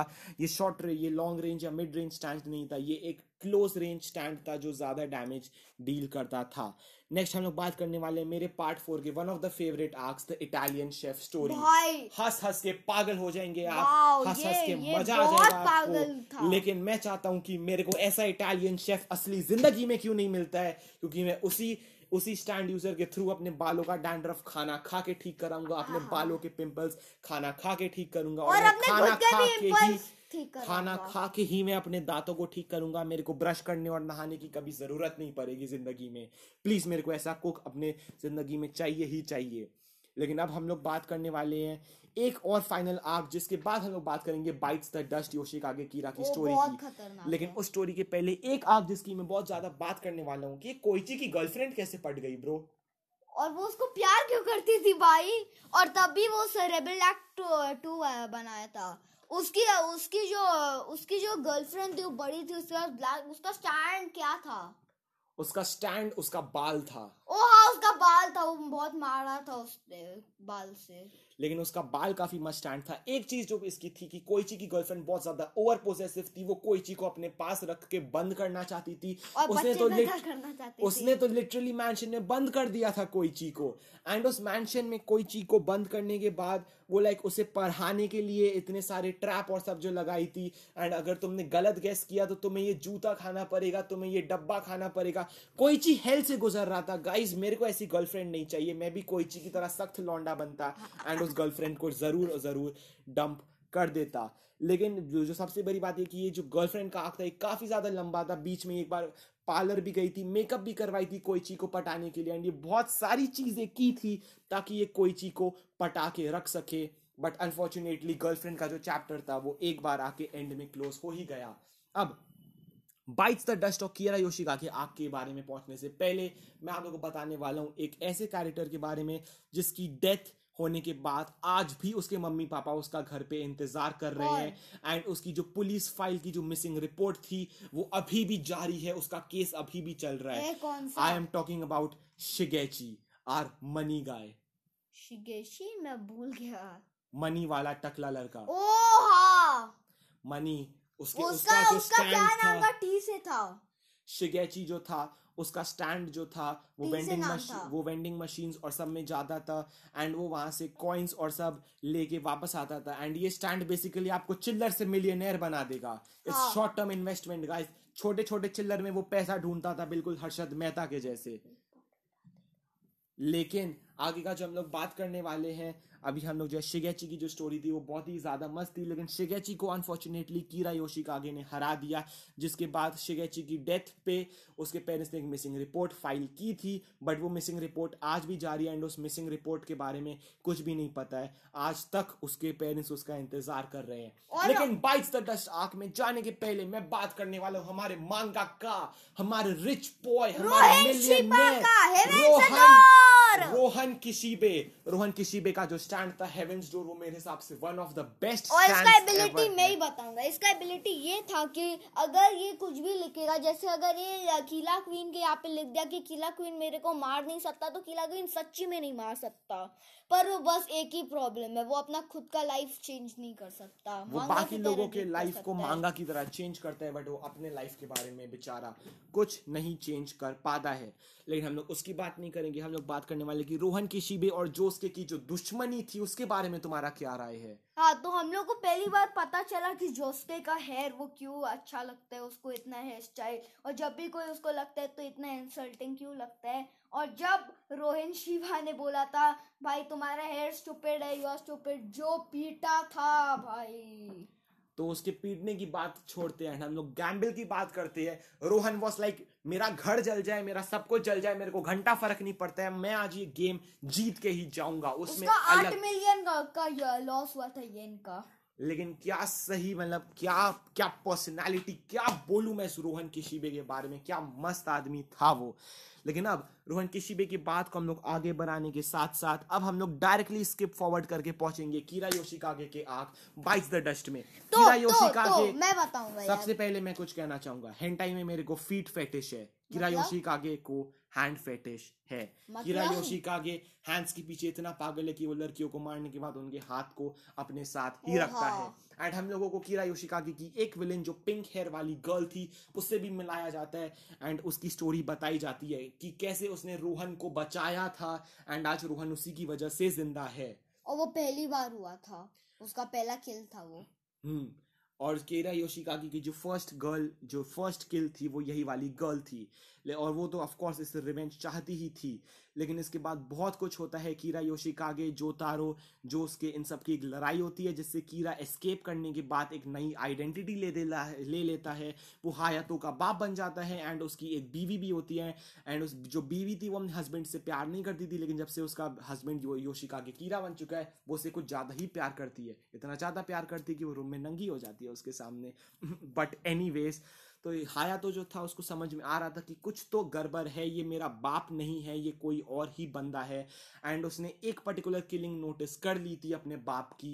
एंड कीरा योशिकागी को भी पता चल गया कि हायातो ने उसकी किलिंग नोटिस कर ली है। एंड वो बाट टब के अंदर घुस गया हायाटो के साथ। यानी कि आरा की हमारे गे पॉन को यहाँ पे बहुत ही ज़्यादा प्रमोट कर रहे हैं आर आखिर L G B T Q activist बन के आपको कैसा लग रहा है? हम लोग को आपकी राय ज़रूर चाहिए। आप ये पॉडकास्ट नहीं सुन रहे बट मेरे को आपकी राय ज़रूर सुननी है इसके बारे में। तो पार्ट फोर के इस गे सीन के बाद अगर हम लोग पार्ट फाइव पे नहीं जाएँगे अभी लेकिन पार्ट फाइव इससे बहुत ज़्यादा गे होने वाला है। दक्ष तुम्हें ये बात पता ही होगी। क्यों? और कौन सा वाला? ओ बुजोरा की जियोर्नो बूचराटी जियोर्नो उसके बाद जब जब मिस्टा और जी जियोर्नो का जो लेटा हुआ जो सीन था हाँ पर वो था ही नहीं। मतलब था ही नहीं। लेकिन लेकिन उसको पोर्ट्रे तो कैसे किया गया था एकदम गे स्टाइल में? बट उसके बारे में हम लोग पार्ट फाइव में बात करेंगे लेकिन सबसे पहले हम लोग जल्दी जल्दी पार्ट फोर को जल्दी से जल्दी जल्दी से जल्दी हम लोग पार्ट फोर को खत्म करने वाले और ये पॉडकास्ट ऑब्वियसली बहुत ही ज़्यादा बड़ा हो चुका है ये पॉडकास्ट लेकिन ये पॉडकास्ट जितना बड़ा है ये पॉडकास्ट उतना ही मज़ेदार होगा। होपफुली आप लोग को गाइस को ये बहुत ज़्यादा पसंद आएगा ये पॉडकास्ट लेकिन अभी आगे कंटिन्यू तो करने ही वाले हैं, लेकिन आगे कंटिन्यू करने से पहले मैं ये बता दूँ दक्ष कि जब वो बाटम में घुसा था हाँ। उसके बाद जो था उसके बाद किलर क्वीन को जो उसके बाद उसका जो योशिकागी कीरा का जो बाप था उसने स्टैंड एरो एक लड़के के ऊपर मार दिया था जिसको ये एबिलिटी मिल गई थी कि वो क्या बोलते हैं रॉक पेपर सीजर्स खेलेगा जंकेन पो जिसको जापानीज में कहते हैं वो जंकेन पो खेलने के बाद अगर वो तीन बार लगातार जीता तो पूरा स्टैंड उस किसी भी आदमी का वो छीन सकता है और अपने नाम कर सकता है काफ़ी ही ब्रिलियंट स्टैंड था। वो रोहन किशीबे के अगेंस्ट रॉक पेपर सीजर्स किया। रोहन किशीबे माई बॉय ने उसको ऑफकोर्स हरा दिया। लेकिन रोहन किशीबे जो था, उसके हराने के बाद जो था, ये नेक्स्ट स्टैंड एरो जो लगा था, वो डायरेक्ट किलर क्वीन को लगा था। एंड किलर क्वीन अब बन चुका था। Killer queen requiem bites the dust killer queen को रेक्वेम कंसिडर नहीं करते हैं लेकिन वो स्टैंड एरो से उसको मारा गया था। तो टेक्निकली मैं तो उसे रेक्वेम मारता हूँ। आप लोग उसे रेक्वेम मानते हो कि नहीं? मेरे को आप लोग मैं भी बताऊँ थोड़ा। मेरे को आप मैं लोग उसको ज़रूर बता देना। नहीं मानता हूँ क्योंकि उसका जो स्टैंड था उसका कोई कुछ खास पावर बड़ा नहीं था। अगर बड़ा भी था कंट्रोल में था और कुछ बहुत घटिया रेकोरियम था, अगर बोल भी सकते हैं। तो रेकोरियम टाइटल के लायक नहीं था उसका स्टैंड मैं दक्ष से बिल्कुल बिल्कुल पूरा का पूरा डिसअग्री करता हूँ। मेरे हिसाब से वो स्टैंड एक रेक्वेम था, भले ही उसके नाम में रेक्वेम नहीं था। तो क्या हुआ? वो स्टैंड आरो से एक स्टैंड यूज़र को ही मारा गया था। तो मेरे हिसाब से वो रेक्वेम है। और उसकी एबिलिटी की बात करें तो मेरे को किलर क्वीन की एबिलिटी बहुत ही ज़्यादा अच्छी लगती है क्योंकि first of all Killer Queen के पास बॉम्ब्स तो था ही उसका एक बॉम्ब था उसका अपनी ओरिजिनल एबिलिटी थी एंड उसके पास अब टाइम को पीछे करने की भी एबिलिटी आ चुकी एक घंटा कर सकता है वो when any information is revealed by Bite the Dust and Bites the Dust को यूज़ करने के बाद पाँच पाँच, छह छह बार जब टाइम का लूप होते जाता है, होते जाता है टाइम का लूप इस कंडीशन पे सेट सेट था कि हाया तो उनको इन्फॉर्मेशन रिवील कर देगा। लेकिन कीरा योशिकागे ने गलती से खुद ही पूरी इन्फॉर्मेशन रिवील कर दी। उसके बाद लड़ाई हुई एंड कीरा योशिकागे को एंड में हराया हमारे वन एंड ओनली एंबुलेंस ने। तो पार्ट फाइव में जाने से पहले हम लोग लेंगे एक छोटा सा ब्रेक जिसमें हम लोग रिव्यू करने वाले हैं पार्ट फोर को। हम लोग रैंक करेंगे पार्ट फोर को। तो दक्ष तुम पार्ट फोर को कितना दोगे?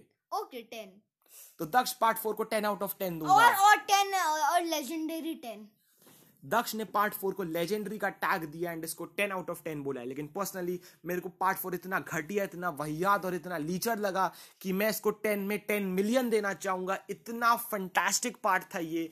एनीमे के पाँचों पार्ट में मेरा फेवरेट तो पार्ट फोर है। मेरा पार्ट फाइव था। तो दक्ष का फेवरेट पार्ट पे हम लोग नेक्स्ट चलते हैं। पार्ट फाइव लेकिन पार्ट फाइव में जाने से पहले गाइस मैं आज की शूटिंग बंद कर रहा हूँ। हम लोग कल ही इसी टाइम पे मिलेंगे एंड हम लोग आगे का जो पॉडकास्ट है कंटिन्यू करेंगे। आप लोग के लिए दो सेकंड का स्किप होगा बट हम लोग हम लोग के लिए ये स्किप थोड़ा ज़्यादा बड़ा होगा। ये आठ से नौ घंटे का बड़ा स्किप होने वाला है। तो बाय तो गाइस सुबह हो चुकी है एंड हम लोग वापस से आ चुके हैं पॉडकास्ट को। वहाँ से कंटिन्यू करने जहाँ पे हम लोग ने लास्ट टाइम छोड़ दिया था। हम लोग कंटिन्यू करने वाले हैं पॉडकास्ट को पार्ट फाइव से। पार्ट फाइव का मेन प्रोटैगनिस्ट जो जो नहीं है। व्हाट क्या आप लोग को पता था कि पार्ट फाइव का का बेटा था वो। क्या आप लोग को पता था कि पार्ट फाइव का प्रोटैगनिस्ट एक जो जो नहीं था? आप लोग सोच रहे होंगे वो जो जो नहीं था तो वो क्या था? वो डियो का बेटा था जियोर्दो जोवाना वो जो जो नहीं था दक्ष वो था जियो जियो जियो जियो टन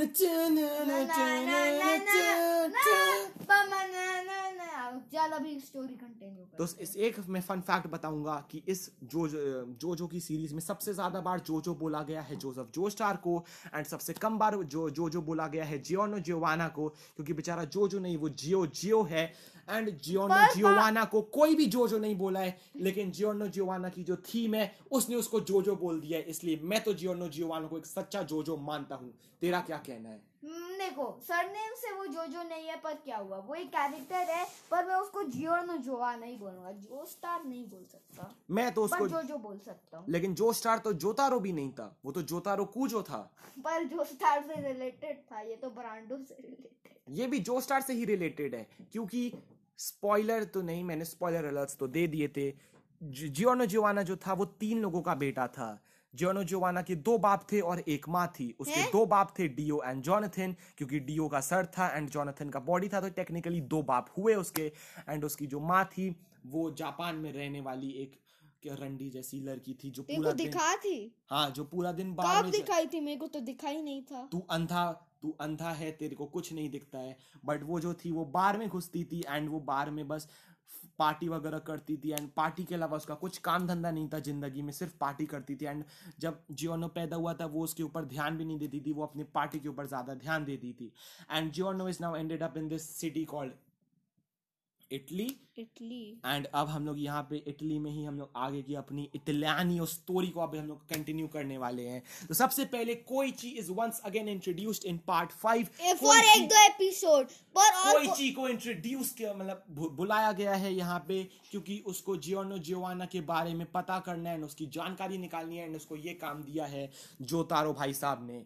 एंड जोतारो ने जो है उसको बोला है कि उसे जियोनो के बारे में सब कुछ पता करना है। एंड कोई चीज़ जब एयरपोर्ट से आके अपना लगेज रखता है जियोर्नो की टैक्सी में तब तुम्हें पता है क्या होता है। क्या होता है? वो पैसे चुरा लेता है ना? पैसे नहीं वो पूरा सामान चुरा लेता है एंड उसमें कोई चीज़ का पासपोर्ट भी था। हाँ। कोई चीज़ का सारा सामान गया उसका पासपोर्ट गया वो बेचारा वहाँ से जा नहीं सकता है कहीं। Giorno Giovanna on the other hand Bruno Bucciarati से मिलता है एंड उसके बाद वो सोचता है कि वो पैसियन के क्रिमिनल ग्रुप को ज्वाइन करेगा। उसके लिए वो सबसे पहले पैसियन के लीडर के पास जाता है जेल के अंदर। वो उसको एक कैंडल देता है कैंडल में एक लाइटर देता है जिस लाइटर को जियोनो को नहीं बुझाना है। चौबीस घंटे के लिए। लेकिन जियोनो उसको उसका बुझा पोलो पोलो था वैसे। हाँ पोल्पो। एंड पोल्पो जो था वो जो देता है लाइटर लेकिन अनफॉर्चुनेटली जियोनो के लाइटर के ऊपर पूरा पानी फिर गया था एंड वो बुझ गया। ऑन द अदर हैंड कोई चीज़ चुपके से जाके अपना पासपोर्ट चुरा लेता है मौके का फ़ायदा उठा के। और फिर उसका स्टैंड पोलो पोलो का रिवील होता है। एंड पोलपो जो था उसके बाद जो है जियोनो जो है वो लाइटर तो ऑफ़ कोर्स नहीं हो पाता है लेकिन वो लाइटर को रीलाइट करके वापस चला जाता है पोल्पो के यहाँ एंड वहाँ पे वो कुछ रख देता है फ्रिज के अंदर जिसकी वजह से एक ब्लास्ट होता है एंड पोल्पो। की डेथ हो जाती है। और ये बुजुरा की किसी को नहीं पता था सिर्फ़ जियोर्नो को पता था। हाँ एंड ब्रूचराटी के यहाँ पहुँचता है। अभी लोग ब्रूनो ब्रूचराटी नरांशिया घिरगा अबाचियो एंड सारे के सारे जो लोग थे फूगो इन सब के साथ पहुँचता है हमारा जियोनो जियोवाना। एंड वहाँ पे उसकी बहुत ही अच्छे से खा खातिरदारी की गई थी क्योंकि उसको चाय के नाम पे अबाचियो ने अपना मूत दे दिया पीने के लिए। लेकिन- नहीं पढ़ा था इतना। लेकिन जियोर्नो ने वो मूत नहीं पिया। जियोर्नो ने अपने टीथ के अंदर एक जेलीफिश बनाई एंड सारा का सारा मूत उससे पिवा दिया। लेकिन टेक्निकली जो मूथ था वो जियोर्नो ने पिया लेकिन उसको टेस्ट नहीं फील हुआ क्योंकि उसके दांत के अंदर जो जेलीफिश थे उसी ने सारा का सारा मूत Oh, पिया shit. था लेकिन अब पैसियन को पोल्पो की डेथ के बारे में पता चल जाता है एंड वो लोग जाते हैं पोल्पो के ट्रेजर को बचाने के लिए। वो लोग जाते हैं था डियावोलो वो लोग जाते हैं डिया डियावोलो की बेटी जो कि बहुत ही ज़्यादा सेक्सी है त्रिशा उसके पास वो लोग जाते हैं एंड उन लोगों को अब उस ट्रेजर को लेना है उन लोगों को जो बेटी है उसको लेना है। बहुत सारा काम करना है। सबसे पहले उन लोग को ट्रेजर ढूंढना है, वो ट्रेजर ढूंढते हैं। सेकंड उनको नहीं, सबसे पहले वो लोग जाते हैं, वो लोग ट्रिशा से मिलते हैं। वहाँ से उन लोगों को चाबी एंड बहुत सारे इंस्ट्रक्शंस मिलता है। वो लोग ट्रेन में जाते हैं। ट्रेन में एक बहुत ही मस्त लड़ाई होती है और हम वहाँ पे ट्रेन में एक ग्रीन हेयर वाला लड़का ग्रीन हेयर वाला एक आदमी था, जिसका नाम कुछ पी से था। मैं उसका नाम भूल गया हूँ बट उसका नेम कुछ पेस्की या पेस्को करके कुछ था। I am not really sure उसके साथ जो लड़ाई हुई थी पूरी आइस में वो काफ़ी ज़्यादा मस्त लड़ाई हुई थी। उस लड़ाई के बाद वो लोग थोड़ा और आगे ढूंढते हैं घूमते फिरते हैं एंड उस समय एक लड़ाई होती है जिसमें फॉर द फ़र्स्ट टाइम हम लोगों को फूगो का स्टैंड दिखाया जाता है। तो फूगो का स्टैंड है पर्पल हेज ये स्टैंड जो है ये इसमें दवाइयाँ होती हैं जो बॉम्ब की और फिर से एक और मिरर स्टैंड था। लेकिन जो स्टैंड था जो स्टैंड था पंक जो ये जो स्टैंड था हमारा बहुत ही ज़्यादा मस्त स्टैंड था पर्पल हेज एंड ये मेरे को काफ़ी ज़्यादा अच्छा स्टैंड लगा बट अनफॉर्चुनेटली ये स्टैंड केवल एक ही बार हम लोग को देखने मिलेगा पूरे जोजो के सीरीज़ में। क्योंकि उसके बाद जो था इसने ये डिसाइड किया था फूगो ने कि वो अपने स्टैंड को आगे नहीं यूज़ करेगा क्योंकि वो उसके कंट्रोल में नहीं था। ऑन द अदर हम लोग ब्रू, ब्रूनो बूचराटी के स्टैंड के बारे में बात करें तो वो था स्टिकी फिंगर हाँ वैसे सबटाइटल्स में मतलब बोल रहे थे वो लोग जिपर पर सबटाइटल्स में स्टिकी फिंगर आ रहा था। पता नहीं क्यों सब वो में। वो स्टिकी फिंगर है उस स्टैंड का नाम एंड उस स्टैंड का काम है कि वो किसी मतलब सबटाइटल्स में जिपर फिंगर आ रहा था और ऐसे स्टिकी फिंगर बोल रहे थे। तो जो स्टिकी फिंगर जो स्टैंड था हमारा वो स्टिकी फिंगर स्टैंड जो है वो चेन को खो वो किसी भी चीज़ के अंदर चेन बना के उसको खोल सकता है एंड उसके अंदर फिर हम लोग रह भी सकते हैं। बहुत बहुत ही बढ़िया इकोनॉमिकल स्टैंड है। तो इससे तो मैं अपने घर के अंदर पचास घर बना लूँ काश और मेरे को मज़ा ही आ जाएगा। लेकिन उसके साथ साथ जो था यहाँ पे हम लोग अगर हम लोग बात करेंगे जियोनो जोवाना की स्टैंड के बारे में तो वो था गोल्डन गोल्डन एक्सपीरियंस जो कोई भी चीज़ बना सकता था अपनी लाइफ एनर्जी से। नॉन लिविंग चीज़ों को लिविंग में कन्वर्ट कर सकता था। जैसे कि वो तेरी जैकेट को बेड बना सकता था टाइप ऑफ़ बेड नहीं वो उसको कुछ लिविंग वो लिविंग चीज़ों को हाँ, और ज़्यादा लिविंग कर लेता था। वो लाइक प्लांट और वो सब करके उगा लेता था एंड उसका काफ़ी ज़्यादा यूजफुल स्टैंड था। लाइफ एनर्जी देता था। गोल्डन एक्सपीरियंस काफ़ी ज़्यादा यूजफुल स्टैंड था। और वो हील भी कर सकता था पार्ट्स हाँ सभी बोल दे। उसके बाद फिर जो स्टैंड था नेक्स्ट जो स्टैंड जिसका मैं बात करूँगा वो था अबाचियो का स्टैंड मूडी ब्लूज जो कि टाइम को पीछे जाके रीप्ले कर सकता है। एंड ये स्टैंड काफ़ी ज़्यादा यूजफुल हुआ था टॉर्चर डांस के समय। टॉर्चर डांस कौन सा वाला? शिप में। ओ अच्छा वो वाला हाँ। वो पहली बार ही यूज़ हुआ था तभी। हाँ एंड उस समय वो फ़र्स्ट टाइम यूज़ हुआ था। एंड ये स्टैंड काफ़ी ज़्यादा मस्त था। लेकिन अब इस स्टैंड के बारे में बात करने से पहले हम लोग आगे जाते हैं। एंड हम लोग बात करते हैं नरानशिया के बारे में। तो नरानशिया के बारे में क्या नरानशिया का जो स्टैंड था मेरे को नाम अभी ज़्यादा याद नहीं है पर उसके पास एक तो था जिससे वो लोगों की ब्रीदिंग यूज़ करता था और प्लस उसके पास एक क्या बोलते हैं एक हेलीकॉप्टर एक प्लेन था छोटा सा टॉय जैसा रेड कलर का। मेरे को नाम यार हाँ तो मेरे को अगर तुम्हें नाम याद नहीं है तो मेरे को उसके स्टैंड का नाम अच्छे से याद है। उसका स्टैंड एक प्लेन था एंड उस प्लेन का नाम था नाम का पूछ रहा हूँ मेरे को सब वो सब पता है। Aerosmith O. एंड अब हम लोग बात करते हैं मिस्टा के स्टैंड के बारे में। मिस्टा का स्टैंड क्या था दक्ष तुम्हें पता है? मिस्टा मैं मैं भूल गया यार। मिस्टा का स्टैंड था एक एक सेकंड रो मिस्टा का स्टैंड था सेक्स पिस्टल्स एंड मिस्टा का हाँ, मिस्टा अनलकी उसका अनलकी पिस्टल था नंबर फोर हाँ मिस्टा का अनलकी नंबर था फोर एंड उसके जो सेक्स पिस्टल्स थे वो वन से लेके सेवन तक थे जिसमें फोर हाँ। नहीं था। क्योंकि And- वो बहुत अनलकी था। फोर अनलकी नंबर है। एंड मेरे को भी फोर बहुत अनलकी नंबर लगता है क्योंकि मिस्टा को अनलकी लगता है तो मेरे को तो अनलकी लगेगा ही। और वो ही सब और वो स्टैंड सबसे अच्छा उसको ही चलाना आता था एरिया सब उसको ही आता था। तो इस स्टैंड के बारे में बात करने से पहले अब हम लोग ने जो फाइट और- जिसकी बात की थी हम लोगों ने वो एक जो हम लोग ने बात की थी हम लोग ट्रेजर फाइंडिंग के बारे में बात और कर रहे मिस्टा थे। के कपड़े बहुत मस्त थे मतलब उसका हुडी भी तुम खरीद सकते हो इससे अगर खरीदना है तो। लेकिन हम लोग उसके हम लोग उसके कॉस्प्ले की बात नहीं करेंगे दक्ष हम लोग ट्रेजर के बारे में बात करेंगे। तो जो नहीं हाँ पोल्पो का ही ट्रेजर का बात कर रहे हैं। तो जो ट्रेजर था उसको ढूँढने के लिए वो लोग जो ट्रेन में फाइट थी, उसके बाद ये जो पंख हैजर्ड और मिरर्स वाली जो फाइट थी, ये दो फाइट्स तो हुई थी।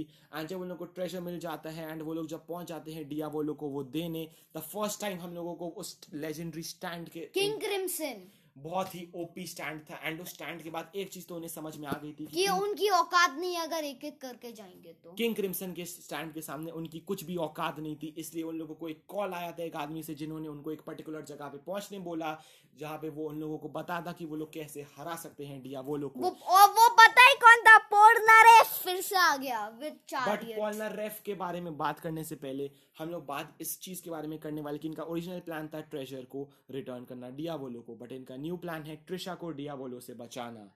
और And डिया अभी- को मार डालना। एंड जियोनो जियोवाना की जो ड्रीम थी वो बचपन से ही थी गैंगस्टार बनने की। एंड अभी हम लोग आगे बात करने वाले हैं उसी के बारे में।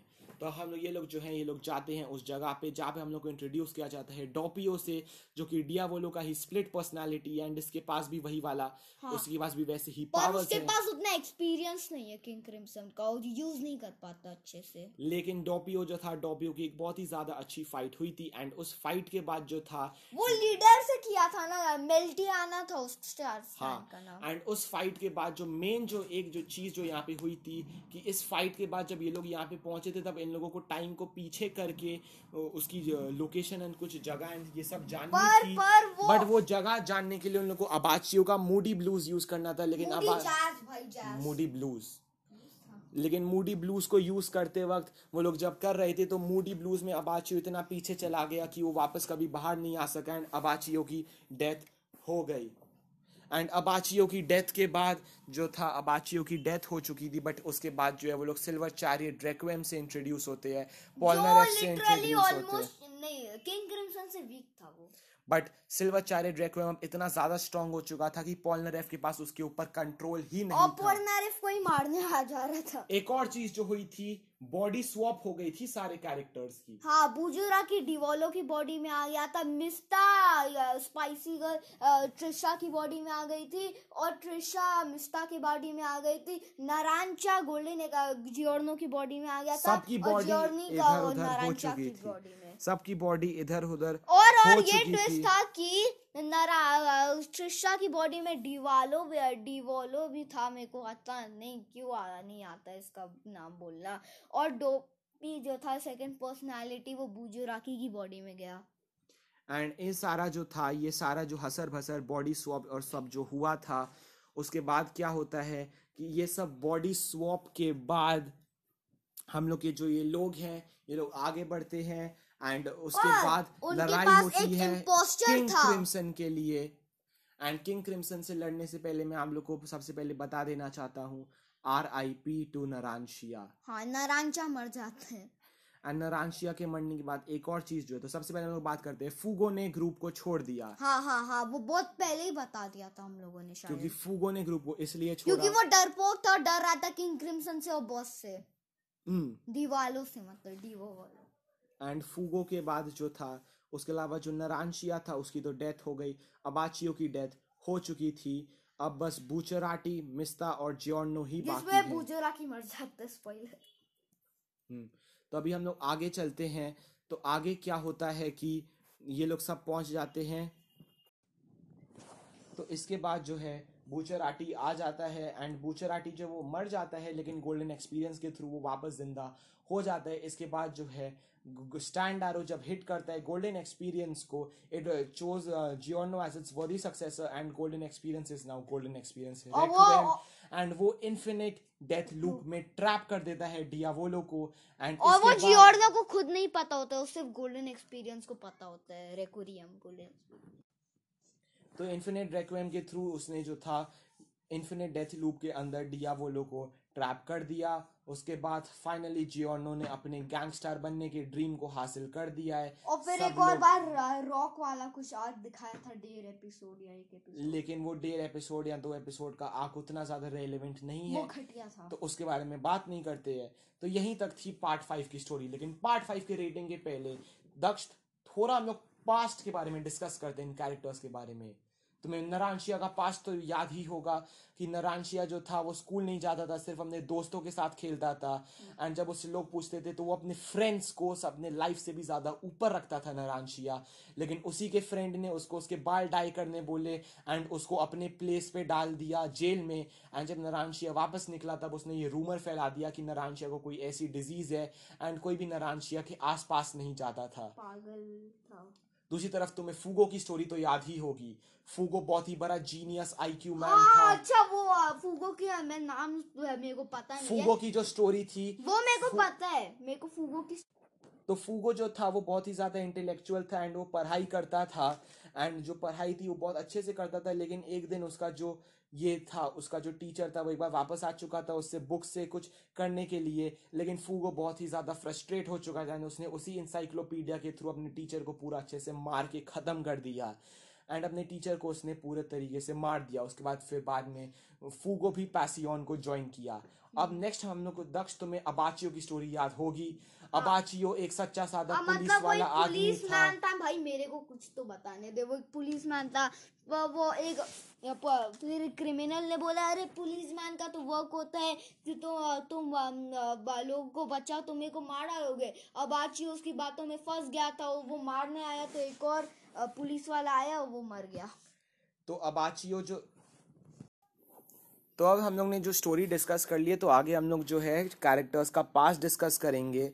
तो सबसे पहले जो है जियोर्नो का जो पास्ट था, उसमें हम लोगों को ये दिखाता है कि जो उसकी जो मम्मी थी, वो उसके बारे में केयर नहीं करती थी। एंड जब वो इटली में था तो इटली में जो वो था तो वो ड्रग्स का जो एक डीलर था, वो जियोर्नो को पीछे, उसके पीछे सब समय रहता था। एंड उसके बाद जो था बूचराटी की जो स्टोरी थी हम लोग ने बूचराटी की भी स्टोरी डिस्कस नहीं की है। वो। बूचराटी की स्टोरी बहुत ही ज़्यादा मस्त थी। तो बूचराटी के जो मम्मी पापा थे उनके बीच में लड़ाई झगड़े हुए थे उन्होंने डिवोर्स लेने के बारे में सोच लिया था। पर बुजोराकी ने दिमाग से चूज़ तो- किया था अपने पापा को क्योंकि उसने सोचा अगर मैं अपनी मम्मा को लूँगा तो वो तो ये ये दर्द सह लेंगी, पर अगर मैं अपने पापा को अकेला छोड़ दूँगा तो उसका क्या होगा? इसलिए उसने अपने पापा को ही लिया था, यही था ना? हाँ तो जब उसने अपने पापा को चूज़ किया तो उसकी मम्मी जो थी, उसकी प्रेडिक्शन एकदम बूचराटी की सही निकली, क्योंकि उसकी मम्मी ने बाद में एक दोबारा शादी कर ली थी एंड बूचराटी जो था, वो अपने पापा के साथ खुशी खुशी जी रहा था।